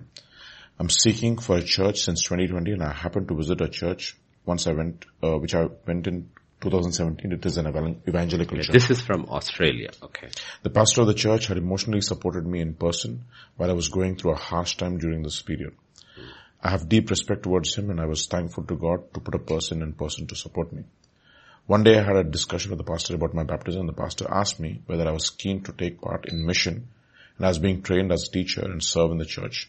I said yes to serve in church, but I politely said no to teaching because of God's words in, in James chapter 3 verse 1. I showed the word to the pastor. Pastor showed me Colossians chapter 3 verse 16, mm. but pastor's countenance changed at that moment as I said no. Pastor, am I allowed to show scripture to a pastor? I, f- I felt a bit nervous about this situation. Did I go against God? Did I say anything out of the word, out of the word or wrong? Did I do, or do anything wrong? If I did, please tell me so that I can, so that I can repent because I don't want to be punished by God again. no punishment. But it is connected with the next question too. The next part of that question. yeah, this is question 16. 16, Yeah, 16. because he talks about that. Yeah. Why did this fear come in? Because they misunderstood that. Yeah. Pastor, I asked on, on one of the pastors from the church, I got here that while, uh, when hearing to a voice or sermon, should I check with scripture? The pastor said, no, not necessarily. Can you please tell me if it is necessary, pastor? Can you please help me, pastor? No, no, no. Uh, the 460, the 16 part, pastor, I guess. I, uh, Sammy, did you put the last one I Yeah, gave you? it is there. Pastor, I asked one. Okay, okay. Yeah, the I was second told part. that we need to have, uh, have a hard understanding about the word of God. Yeah, read that part also. Yeah. It's all part of the Yeah. same thing. I was, I was also told that we need to have a hard understanding about the word of God. Pastor, the word of God says lean not on your own understanding. And also in Genesis 1-1. I don't, I don't know, sometimes I feel angry, Pastor. I feel like showing scripture, but in one, one of Pastor Vijay's teachings, I was told that there are 26 clauses that are going to work against me if I say anything about a pastor or, or to a pastor. I'm just scared, Pastor, but I also want to tell the truth boldly, but I don't know how. Please help me, Pastor. Okay, now, uh, yeah, whoever is listening, that teaching which you heard, you misunderstood the teaching. Speaking against a pastor and speaking about doctrine are two different things. You are duty bound by God to judge my doctrine. It's duty bound. You do not receive anything that I say without checking it with scripture if it is doctrinally correct. Because if I am doctrinally wrong, your soul is at peril. Amen. At peril. Yes. So don't get it wrong. Speaking against a pastor as a person, his character, gossiping, slandering, his uh, lack of submission, all that's a different thing. Talking about, discussing about a doctrine is something else, which you are called to do when you, uh, when you, when, mm, pastor, like in this case, when the pastor said, uh, would you like to serve in the ministry? Okay, he could have said no. And he gave a reason though. That's perfectly fine. He used a scripture. He says, you know what, I'm scared. Because the Bible says, if you go to James chapter 1, Three and verse verse one. 3 1. Okay, chapter 3 and verse 1. My brethren, let not many of you become teachers, knowing that we shall receive stricter judgment. You see, both of them use scripture, and both of scriptures are right. Uh, Colossians Okay? 3.16. Colossians 3.16. Yeah. He used Colossians 3, uh, say, let the word of Christ dwell in you richly in all wisdom, teaching and admonishing one another in psalms and hymns and spirituals. Okay. This 16 is a different context altogether. It's what normally all of us do. Yes, Like when the worship leader picks a song and is singing the song, he's teaching us. Yes. Okay? Encouraging. But what the pastor asked him was to actually serve in the ministry of teaching. Okay. And uh, he has the right to say no. I'm scared. I don't think I am fit. I don't think I am ready. Or maybe he say, Pastor, I don't think I am called. I'm called. Let me pray about it. So he doesn't have to fear that. Okay, if any one of you, if I were to tell Samir, Samir, I want you to um, start teaching in the church, he has every right to say no. No, Pastor, I'm not ready. I don't want to get over there. I'm scared. And I said, okay, pray about it, think about it. When you are ready, God will speak to you. That's all. Don't misunderstand that teaching about from the book of Psalms. This is talking about About a person. And we do. We do not speak about all the people we talk about. We don't speak about them. We speak about their Their doctrine. doctrine. You turn with me to Acts chapter 17 And verse 11. Yes. and verse 11. Hmm. Okay? 17, 17, 11. These were far, they were more fair-minded than those in Thessalonica in that they received the word with all readiness and searched scriptures daily to find out whether these things were so. Whose message are they checking it Paul. out? Paul's. The man who wrote scripture. And he's commending them. What is saying? These men are more noble. Why? Because if you judge the doctrine, a real servant of God will say, you're good. You didn't go by the word of man. You went and checked with the word of God to see whether the word of man was the word of God. Hmm. Good for you. That's the kind of people we appreciate. We should appreciate. No, so don't.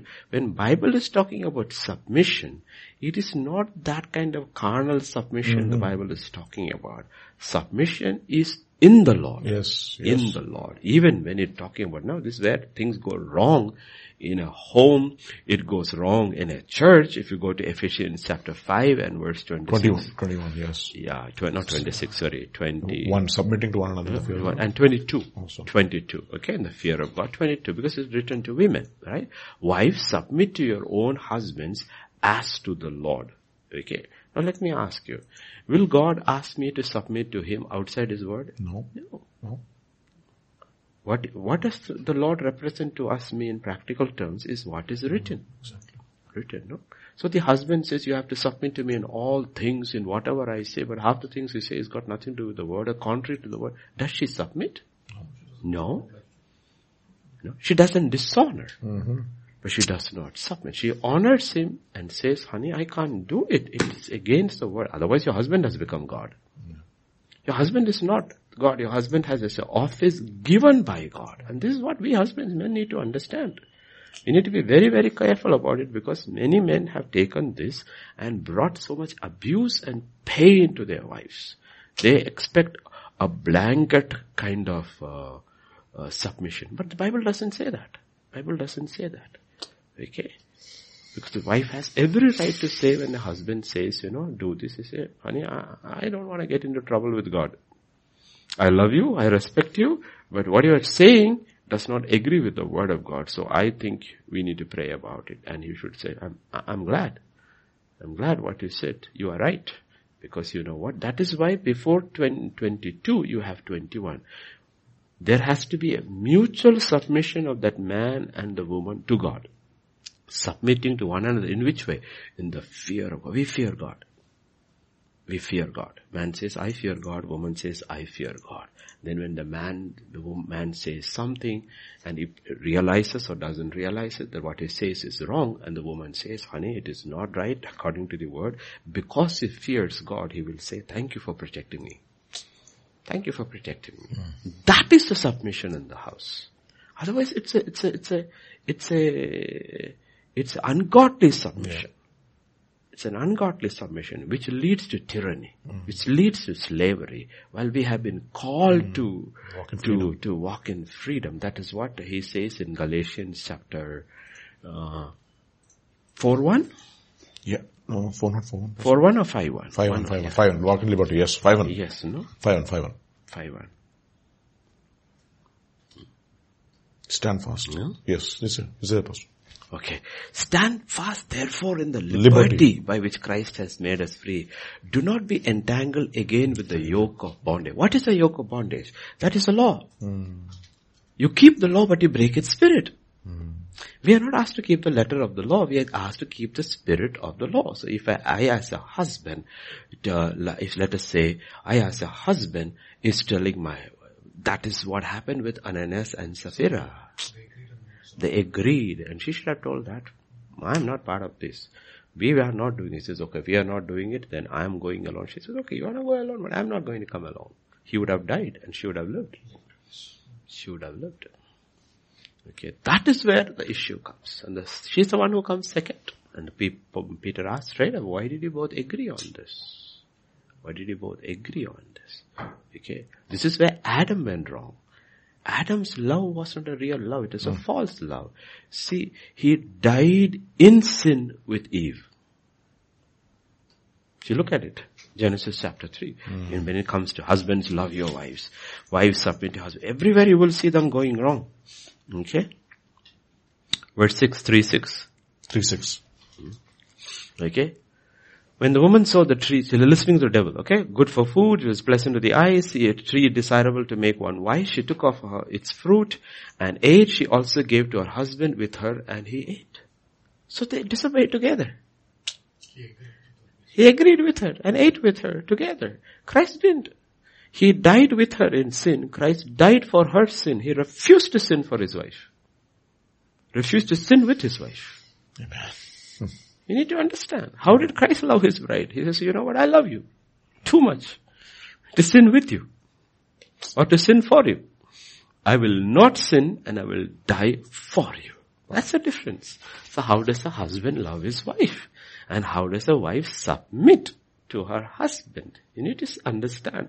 We don't understand what we have is tyranny in homes. And you know what? It always brings misery. So even if the wife submits, she submits out of fear. And where there is fear, there is no liberty. There's no liberty. In the house of God, in the life of, of a first child of God, there has to be liberty. It is marked by liberty. Yes. No, you don't have to fear. This is what it is. We fear God. And therefore, these are the rules. You understand, I understand, and, And we we submit to the rules because we love God. Amen. That's what it's saying. As to the Lord. Okay, and if you go to First Peter chapter 3 and verse 1, different scenario where the husband is not a believer. 3-1. 3-1 brother. 3-1. Okay? Where the husband is not. Wives, likewise, be submissive to your own husband. See, whenever Bible says, look at your own husbands, even if some do not obey the word, they, without a word, may be won by the conduct of their wives. Now the Bible is not saying, be obedient to your husband's words. He says, be submissive. Submission is an attitude. Hmm. It's an attitude. Obedience is an act. There is an attitude and there is an act. Be submissive to your husband that even if some do not obey the word, they without a word may be won by what? By the conduct. The conduct. They see your conduct. They see your reverential conduct that you, you really honor me. You don't talk back. You don't raise your voice. You're very differential in how you, when they observe your chaste conduct accompanied by what? Fear. See, he does not fear God, but you fear God and they see it. They will be convinced and they will be, they will change. That's what one of the main things that has been lost. There is no fear of God. Okay, so in an unbelieving house where the husband does not believe and the wife believes, God says, you know, you don't have to speak a word. You don't have to say anything. Even if it's a no, it has to be told in a way that you- he will realize you are saying no because you fear God and not that you're dishonoring Him. And when he sees that, he will say, okay, okay, okay, okay. Okay, that's fine, that's fine. I don't want to get trouble. I don't want to get into trouble with your God. I'm fine, fine. You don't have to do it. I'll do it alone. I'm okay. But when he sees it consistent, he will realize, you know what? My wife fears her God. My wife fears her God. chaste. Chaste, accompanied by fear. That conduct. Wow. Okay. That's how it works. Okay. Submission is an attitude and people have taken it and run with it and destroyed their homes. So when a man loves his wife, he loves like Christ loved the church and not like Adam loved his wife. No, you don't. That's where you draw a line and say, you know what, if you mean in me loving you, I have to die with you in sin? No, I will not. I love my God more than that. Mm. That's the dividing line. Okay, children, obey your parents, honor your parents. What is the dividing line? God. In God, yes, in the Okay, Lord. in God. Mm. If it is not God, obey your parents. Look at that. Six one. How clear it is in the in the Lord, for If the Lord is take, is not there and you obey your parents in everything, Korah's sons would be in hell today. Yes, that's true. It's true. Korah's sons, in the last minute they broke ranks and ran over to the Mo- Moses side. So we still have the songs of Korah. Why? Because they obeyed parents in the Lord. They looked at their parents and they realized the parents were rebelling against God. And the call was given, whoever is on the side, come. Separate from the tents of Korah, Dathan and Abiram. And they left their father and mother and they moved to this site. And you know what? Earth opened. They, they saw. They were one set of children who saw their parents directly go to hell. And God commended them for their action. They were not disrespecting their parents. They were not dishonoring. They were obeying God. Not at the cost of God. Everywhere you have to see this pattern. Otherwise what will happen is that we will make uh, the human God. Yes. So when we talk about, when we say, submit to your pastors who watch over your soul, it's not to obey him in everything. Hmm. No, he's teaching you the word. He's watching over you. And when he's saying something which is connected with the sphere of his authority, which is within the ambit, like, I don't get outside my church and tell anybody to do anything. Mm-hmm. I don't tell. But if you come to me, I will tell you. Within the church, I will tell you what to do. I don't tell people how to run their homes. I teach that and leave it to you. Hmm. When you have trouble, you come to me. Not only I'll give you counsel, I don't give commands. I just give counsel. Within the church, I do, because you know why? The buck stops at me. Like I said, you are not responsible for God, before God, if something goes wrong. I am. I am. In the same way in the, in the home too, God asked Adam, why did you listen to your wife? Contrary to what I had told you. Not that you should not listen to your wife, but what she told was contrary to what I told you. Therefore your ground is cursed. In the same way, in the church, ultimately, I will be responsible. So hmm. when I tell, tell something, it will be always connected with the church. Hmm. Nothing outside the church. Outside the church. Outside the church, I don't interfere in anybody's life. And if you leave me alone, I'm the happiest man. But when you come here, I tell you, this is the way, this is the way, this is the way. Principles I tell you. I'm not telling you. I said, this is the principle of the kingdom of God. This principle will work for you or work against you. It's as simple as that. Okay. But in the church, when I tell you something, I would ask you, just listen. One thing I always, I'm, I'm, I tell people individually, I tell them, very carefully I tell them, you know one thing I want to tell you, I really love you as my own children. So when I tell you no, understand it, I'm trying to protect you, not anything else. I'm trying to protect you. Even yesterday I had to tell somebody, I'm trying to protect you.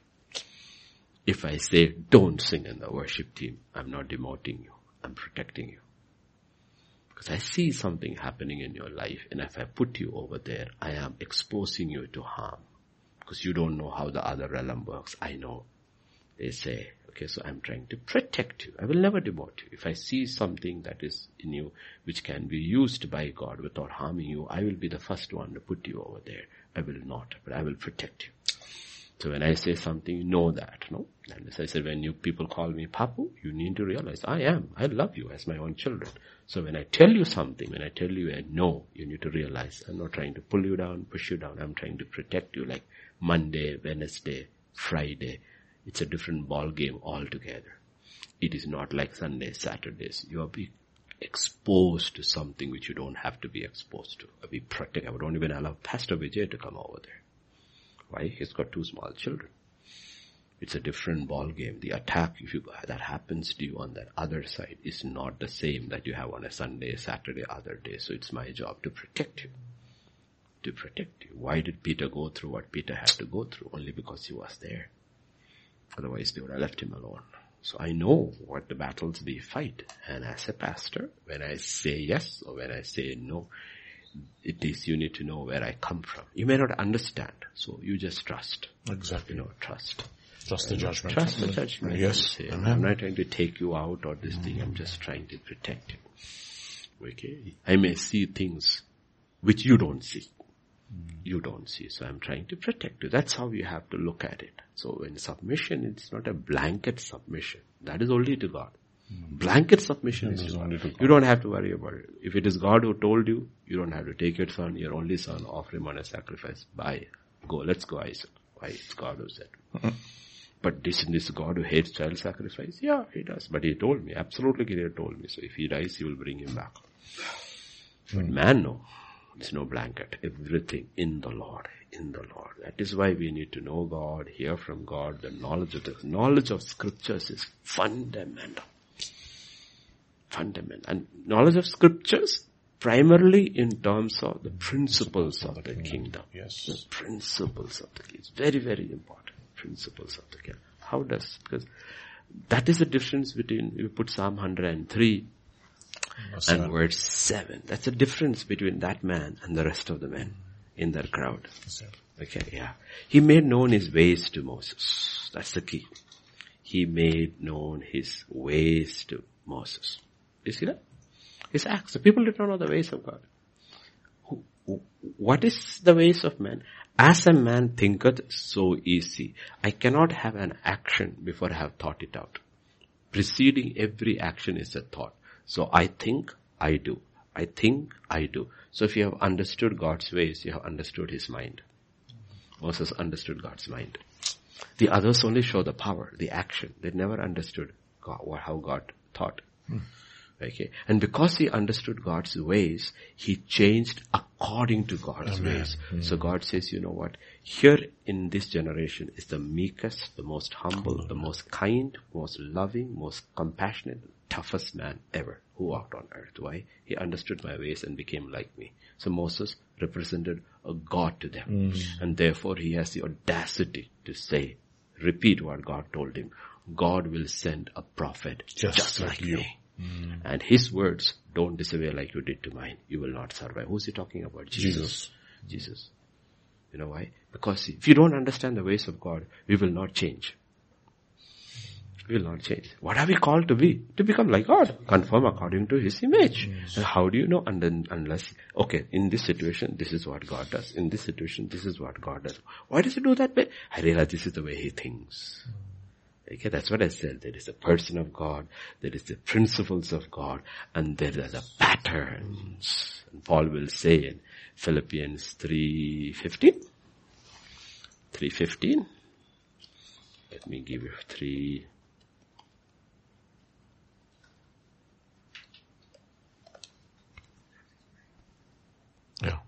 Yeah. As a pattern of things, yes, that's yeah, right. That's, that's right. right. That's right. That's right. Therefore, let us, as many as are mature, have this mind. No, uh, as a as, as as that you have me as pattern. Sixteen also. Sixteen, sixteen. Yeah. Okay. I think so. So wait one second, one second, Pastor. Let me just see. Uh, same rule, same mind. It's right there. Yeah, it's, right there. There's one words here and there. Mm. Okay. Got it? You have 17 percent. 17. 17. Mm. Yes, 17, seven, sorry. Brethren, join in following my example. Okay? And note those who also walk. So walk as you have asked for a pattern. We need patterns. That's what uh, Hebrews 12 1 is talking. We're surrounded by a cloud of witnesses. What are they witness of? The life of Christ. Yes. Okay. In every one of those people in the Bible, from uh, Adam onwards, not Abel, Adam onwards, before fall, Adam onwards, everyone is a pattern. In them, the Spirit of Christ was operating. So you look into them and you understand, this is what I need to do. God does not give us theory, He gives us practical. Because we need practical. All of us know it's when we go to the lab, we goof up. Sitting there in theory, we thought we are better than the teacher. When you go over there, you realize you can't do anything unless he comes and tells move it here and there. That's, it's still stuck in my brain for 40 years. Vernier calipers. I couldn't adjust that silly thing. I could break Shakespeare without breaking my teeth. This thing, I couldn't, adjusting that thing. so you realize lab is one thing, theory is one thing. When he's talking about, you think, oh, it's so easy, right? And then you realize it doesn't. So he has given us patterns, and the patterns are the people. And you learn from these people and you realize this is how it is. Yes, Pastor Vijay? We'll go back to the question and... We'll wrap, wrap it, uh, we'll wrap it up, Pastor. So don't worry about that, okay? That is not, don't ever ever be very, be submissive, be respectful and never fight or anything. That's a very dangerous thing to do, to shout at a pastor, fight with him is a very dangerous thing to do. And that uh, even if he's not your pastor, somebody else's pastor, leave them alone. They're a different tribe. You get into trouble with their boss, but be respectful. Okay? And you can always say no. Because if you can say no to God, you can say no to man. Okay? Because you say you are not ready. Okay, you are not ready. Okay, I'm not saying whether your no is right or not, but if you don't feel the call of God upon life and a man is saying, I want you, you can say, Pastor, I'm not ready. I don't think I have that to teach. But, you know, uh, also, this one one question from uh, last last week, which yeah. which uh, I think we should just wrap it up because question number seven. Okay, uh, this is from um, yeah in his in his uh, famous poem entitled "The Two Impostors." I think we looked at this. No, you did not. No, we Pastor, didn't? no. And treat of uh, Rudyard Kipling said something penetratingly true concerning success and failures. If you can meet with triumph and disaster and treat those two impostors just the same, whether we say triumph and disaster or success and failure, Kipling's description is correct. They are both impostors. Neither of them is what I, it seems to be. Neither is permanent. But Jesus himself is the, is the perfect example. Can you explain this to us for a believer? Jesus to experience failure when the multitude, multitude said, crucify him, crucify him. His closest friends and followers forsook him. Jesus was never unduly elated by success or cast down by failure, though both, uh, though both alike. He was motivated by one supreme purpose to do his Father's will. Would you explain this in more depth for our home, please? Okay, when, uh, there are two things about it, okay? Now, first thing we need to look at it is this. We are called to walk by faith. 2 Corinthians 5, 7. Okay? Live by faith. Romans 1.17, Galatians 3.11 and Hebrews 10.38. We'll go to Hebrews 10.38 also. We walk by faith and not by sight. Hmm. Okay? Walk by faith and not by sight. My just shall live by faith and if anyone draws back, my soul has no pleasure in him. okay? So when you're walking by faith, Romans 10:17 says faith comes from hearing. And hearing from the word of God. So you have heard something from God and you're obeying. Now you're not obeying because you saw something in sight. You're obeying because you heard something and you're responding in faith. Hmm. Now faith is the substance of things hoped for. Hmm. The evidence of things unseen. So there is no evidence before you. Physical evidence, there is nothing there before you. But you are absolutely sure God has told you. Okay, God has told you. Let me give you the evidence of how it works. Okay. The difference in Acts chapter 7. Go to Acts chapter 7. Verse 2 onwards. This is Stephen to the Sanhedrin. Okay. We'll read verse 7 to verse 5. Brethren and fathers, listen. The God of glory appeared to our father Abraham when he was in Mesopotamia before he dwelt in Haran and said to him, Get out of your country, from your relatives, and come to a land I will show you. Then he came out of the land of Chaldeans and dwelt in Haran. And from there, when his father was dead, he moved him to this land which you now dwell. Hmm. God gave him no inheritance in it, not even enough to set his foot on.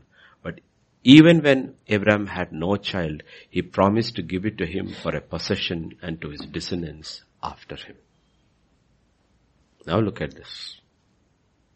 When Abraham is living for a hundred years in the promised land, he owned no property except a graveyard, a plot in a graveyard. Yet it is being told to him, this is your possession, yours and your descendants forever.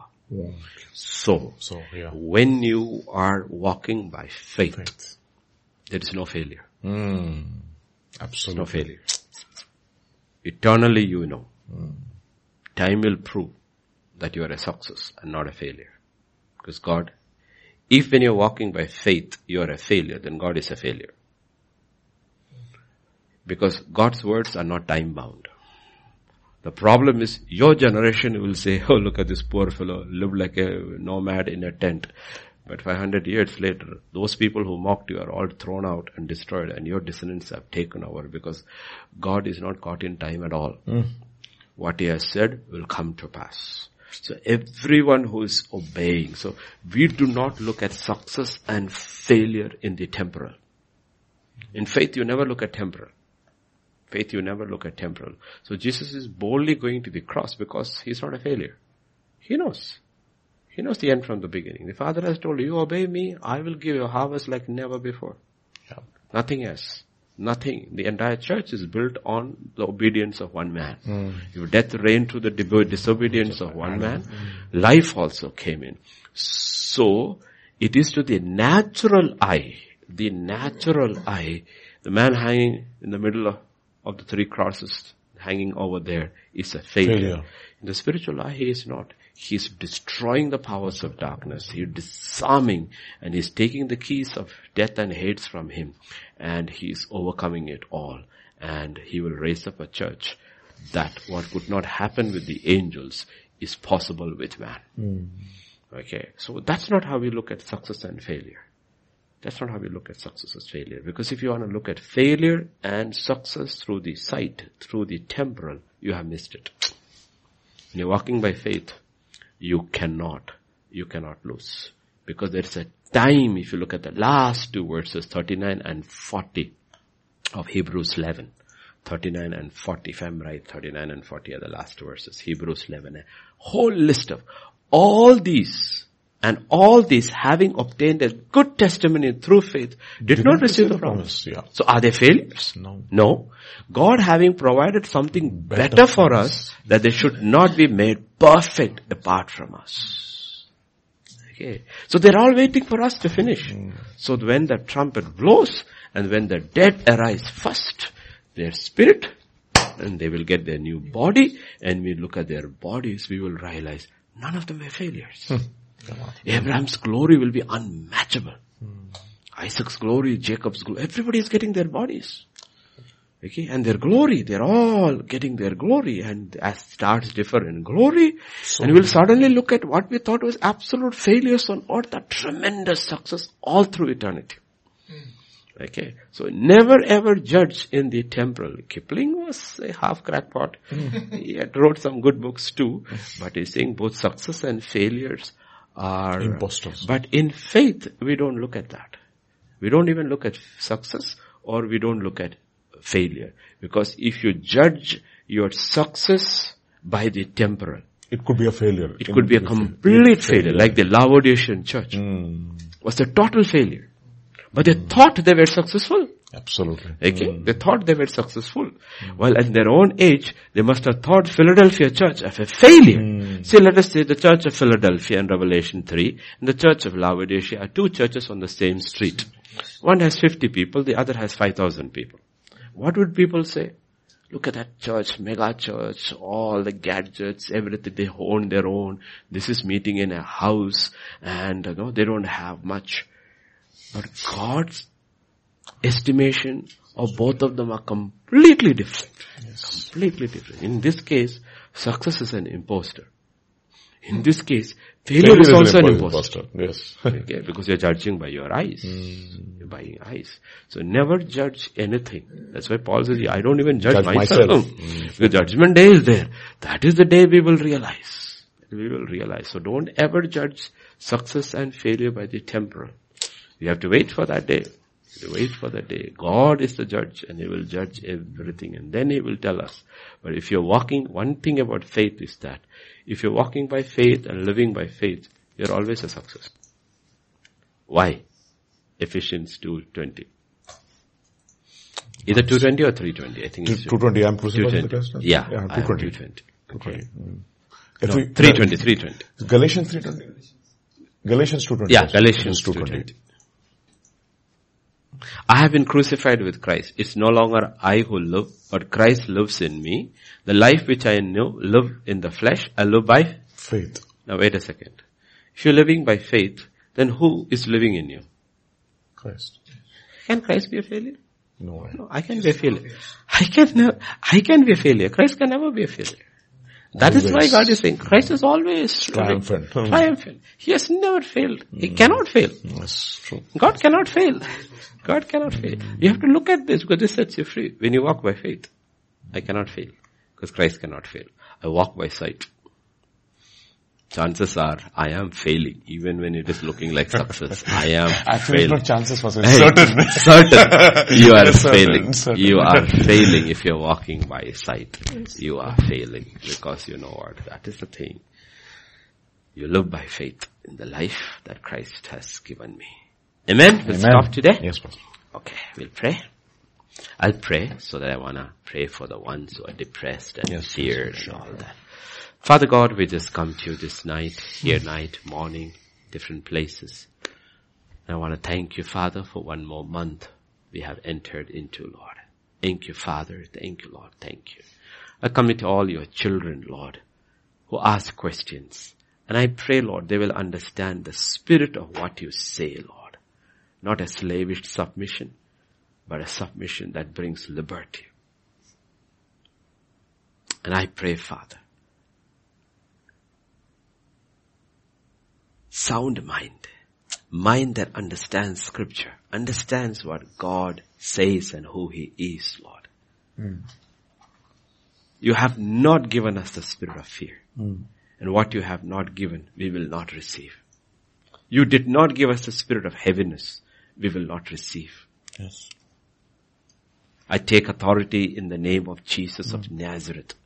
And I command that spirit of heaviness, the spirit of despair, the spirit of depression, the spirit of discouragement, the spirit of fear, the spirit of worry, anxiety, all these spirits in these last days that have been set loose on earth. I command those spirits to leave God's children who are hearing now in the name of Jesus. Command you to leave. The spirit of death, the spirit of suicide, command you to leave in Jesus' name. And I pray by faith they will receive and confess. I receive the spirit of love, of power, and of a sound mind. The spirit of God's power. The spirit of God's love. Hmm. This mind of Christ I receive. And confess tomorrow when I'm at church, online or offline, I'm at church, I will worship God. He will give me beauty for ashes. The oil of gladness for despair. And I will put on that garment of praise for the spirit of heaviness. And I will be taught of the spirit of God. Mm-hmm. The word will become life for me. It will become health for my body and strength for my soul. I believe, therefore I speak, and tomorrow I'll be found in the house of God, the right mind, seated at the feet of Christ. Hmm. Thank you, thank you, Father, thank you. We magnify your word above all and everything, Lord. We thank you for your word so that we can always go back to your word. We don't have to hear any voices. Your word is our security. Your word is forever settled in the heavens. And the Spirit of God will speak to us through the word, O Lord. And we are absolutely sure God will not fail us and His word will not fail us. Hmm. For God is not a man that He should, lie, nor the Son of Man that He should, repent, Lord. Thank you, Father. Thank you, Lord. Thank you. Commit everyone into thy hands, O Lord. Everyone, everywhere. Touch them who are infirm. Touch them who are not well. The brother who broke two ribs today, Lord. Supernaturally touch him, Lord. Hmm. Heal him, Lord. He's out on the mission for you. And you are his Lord and Master. You, his healing, his health, his provider, everything, Lord. Oh Lord, that you would touch him and heal him, Lord. Every brother, every sister, Lord. Speak strength and healing into their body and into their soul. They will not be downcast, Lord. Your children in Ukraine, the mothers worrying about their sons out fighting in Russia, Lord. Everywhere, Lord. The same, Lord. Yes, Lord. Protect, Lord. Protect. Protect. Empower. But let your church stand strong lift up their heads for they know the bridegroom is coming. Thank you, thank you, Father. If you tarry to come tonight, you give us another day. Help us to be in your house, to worship you, to glorify you, Lord. Thank you, Father. In Jesus' name we pray. Amen. Amen. Amen.